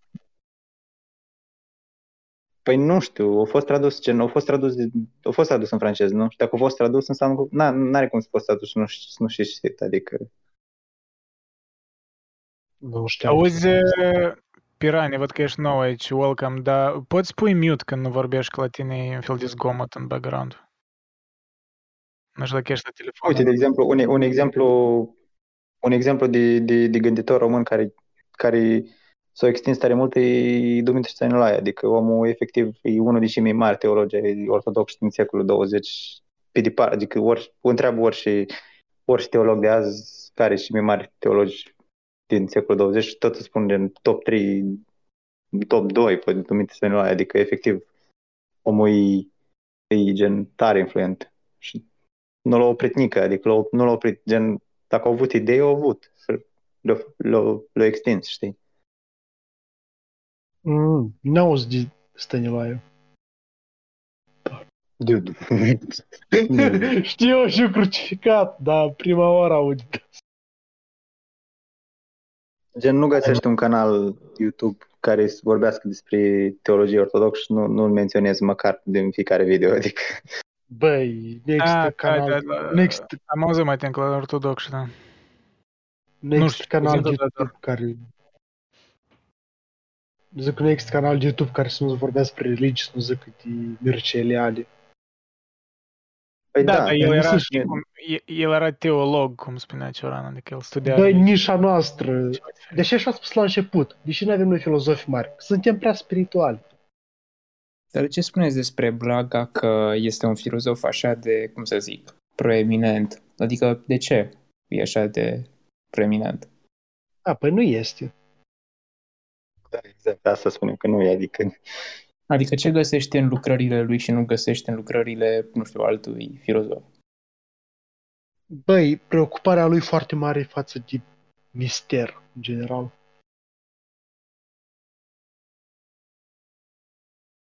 Băi, da, da, asta da. Și gen... Mă rog, distincția asta a lui cu cunoașterea, eu n-am văzut-o în altă parte, nici aproape, dar gen, numai pentru că e originală, gen, numai pentru că chestia e originală, nu înseamnă că e, e, e și influentă, adică a, asta e. Îți două chestii diferite. Normal Mai, că Blaga e original, nu negă. E destul de asemănătoare de multe ori în multe lucrări, adică Uh, cum să zic, nu, nu există o originalitate din aceea picată din ceruri, știi, picată din de pe lună, știi, originalitatea din aceea nemai văzută, până la urmă. Adică, nu știu... Păi, uh... normal, normal nu există. Da, există adică... originalitate destul de ordinală încât să fie, încât să fie influentă. Și Blaga nu are, adică... Pe mine mă cam enervează caracterul acesta, eu îl numesc și, și probabil știți la ce mă refer, doctrinar al filozofiei. Știi, caracter de doctrină. Mi se pare cel mai trist lucru la filozofie, caracterul de doctrină, adică ca gânditor, ca filozof trebuie să fii influent, știi? Adică să influențezi, să fii un tătic, știi, care influențează păi, un păi idol, nu, știi? Tu nu faci, păi conștient, tu nu faci conștient. Tu, tu, nu, tu nu vrei să fii influent, tu inventezi niște concepte care la un moment dat devin influente pentru că, le-ai merit, pentru că ai meritat-o, adică pentru că... Mm, eu lumea, cred, că lumea prea, cred că asta e prea idealist, adică oricum, orice... Adică ideea asta că omul poate să se manif- să-și manifeste genialitatea, orice alte păstă, oricum ai niște vanități umane, adică... Da, exact. Reduc tot doar la asta. Da, dar tu, Nikita, ce spui că da, temperamental nici mie nu, m- prea mă atace, nu mă atrage, parcă... E, adică, uite, te duci, te duci la cartea dar nu știu cui, stil, pur și simplu. Știi? Te duci la cartea nu știu cui și hai, bă, să, să învăț de la el, știi? Așa că, adică, hai să învăț doctrina ta, să-ți învăț doctrina pe de rost, să-ți memorez, știi? Urât, mie mi se pare urât. Păi... Aici nu, nu doar în dependență de autor, dependență cum cititorii îl învață. Nu întotdeauna vine autorului că mulți îl uh, evaluează sau îl uh, socot prof, orice tipul ăsta. Ori nu, nu-l privesc. Caracterul doctrinar și în știință se găsește, nu numai în filozofie. Că, de exemplu, când se schimbă paradigma, știi, o paradigmă teoretică, de exemplu, după ce în fizică, să zicem, sau și în logică, care sunt, cum să zic, logica și fizica sunt desprinse de filozofie așa, într-un mod organizatoric, știi, principial. Deci sunt desprinse în sensul că sunt mai, au implicații ce nu depind de filozofie și sunt deja despărțite oarecum. Dar amândouă provin din filozofie și fizica, care a fost știința naturii, știi, de la presocratici așa, și logica la fel, dar acum sunt cumva separate. În fine, dacă ai uh, uite, imediat ce uh, Gödel, uh, Gödel sau uh, Einstein schimbă o paradigmă, gata, toată lumea are un fel de, împărtășește un caracter doctrinar, știi, în știința aia. Adică toți învățăm ce zice God, uh, Gödel, știi? Sau toți învățăm ce zice Einstein, știi? Da, dar nu imediat era așa, pe Einstein mult îl socoteau idiot și în afara normelor academice, așa, pus în ghilimele, adică... Orice ideea asta că cineva din start devine așa un, o autoritate pe care toți o urmează. Mai mult sau mai târziu, cum își demonstrează cum postmodernismul și tot, ori critical theory, în care se reconsideră anumite percepții din trecut față de unii autori, de asta demonstrează că, nu știu, felul în care oamenii acum reconsideră contextul istoric, adică orice autoritate va fi criticată oricum. Nu văd, mă rog, nu știu, ei, nu știu, văd ca un alt aspect de a învăța um, un autor. Unii preferă să-l înveți așa ca... Și da, depinde, cred că, de felul în care un filosof își prezintă ideile. Unii poate își le prezintă așa în sens mai puțin pedagogic. Um, nu știu, anticii, de exemplu, erau mai pedagogici. Era așa poate stilul de a scrie atunci. Uh, nu știu, germanii poate yeah. Sunt mai pedagogici, depinde pe cine citești, dar francezii, din contra, nu sunt așa pedagogici, sunt mai ambigui, sunt mai vagi, sunt mai contradictorii, da, poate. Da, muzic chiar ies, adică nu, gata, m-am săturat, așa că vă să o seară bună. Ok, da, da, tu ăsta deja la început. Hai, pa, mai vedem. Hai. Dar la noi, la noi în România n-a fost și perioada aia cu moarte intelectuală și noi muncim, nu gândim. Adică o perioadă asta... în care era refuzată gândirea. Asta mereu îți vorbea despre asta. Eminescu spunea despre asta. Eliade, noi, că în orice perioadă te uiți. Cantemir spunea despre asta, adică nu ca și cum e ceva... Nu știu. Și nu cred numai la noi e exclusiv asta, că...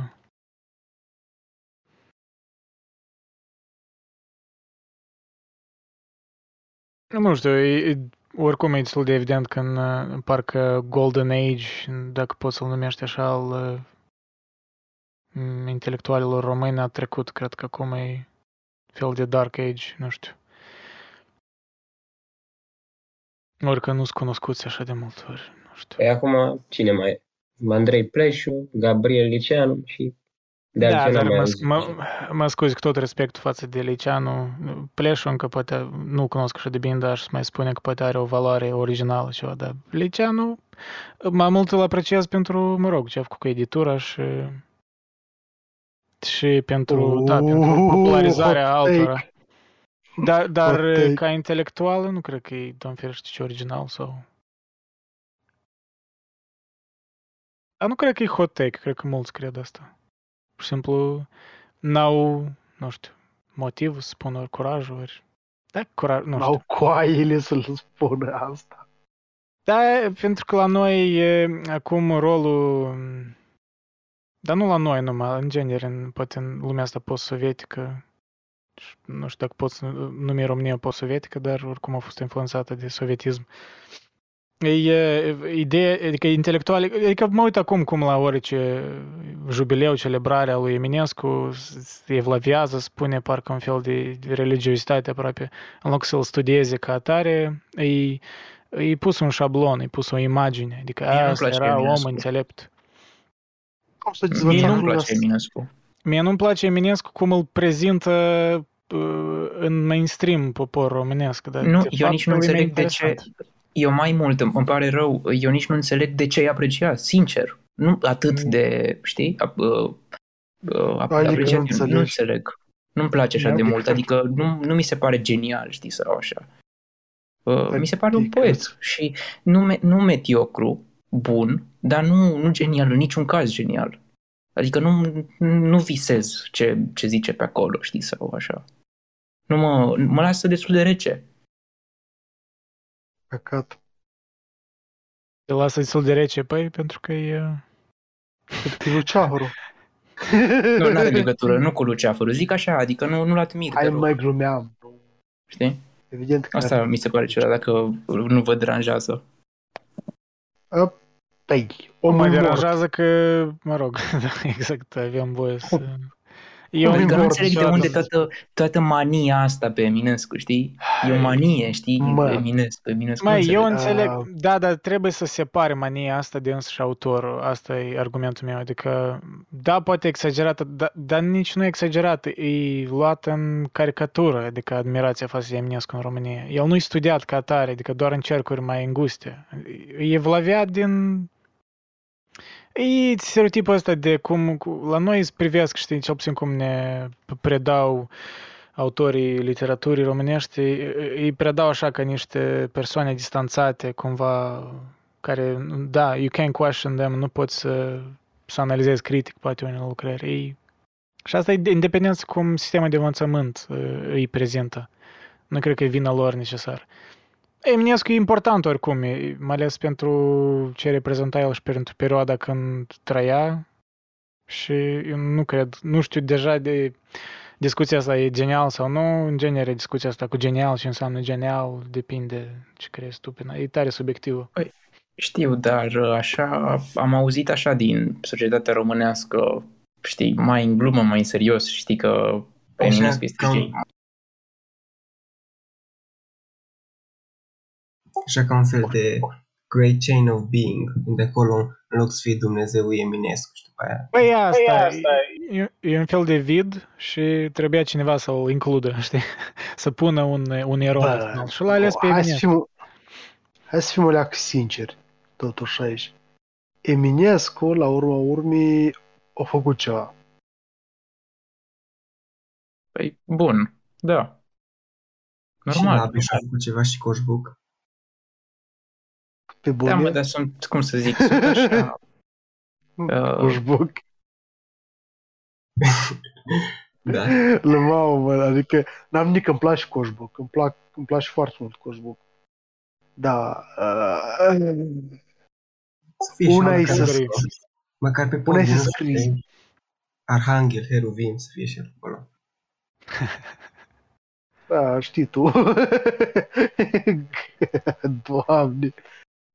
Uh, nu, Vasile Alexandre cred că este subestimat.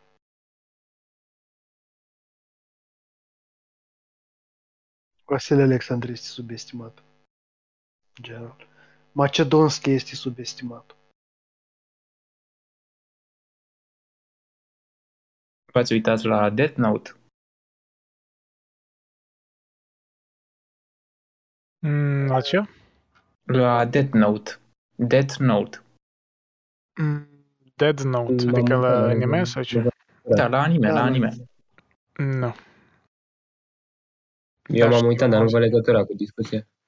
N-are legătură. N-are legătură. Te o eminesc la Death Note. Normal. Bă, poate eminesc că ar fi mândru. Da, uite că... Bă, mi-e interesant. Și ce părere ai? Ți-a, ți-a plăcut? M-am uitat de mult, dar a fost interesant. Finalul a fost asta, dar nu cred că are rost să vorbim acum. A fost decent pentru vremea lui.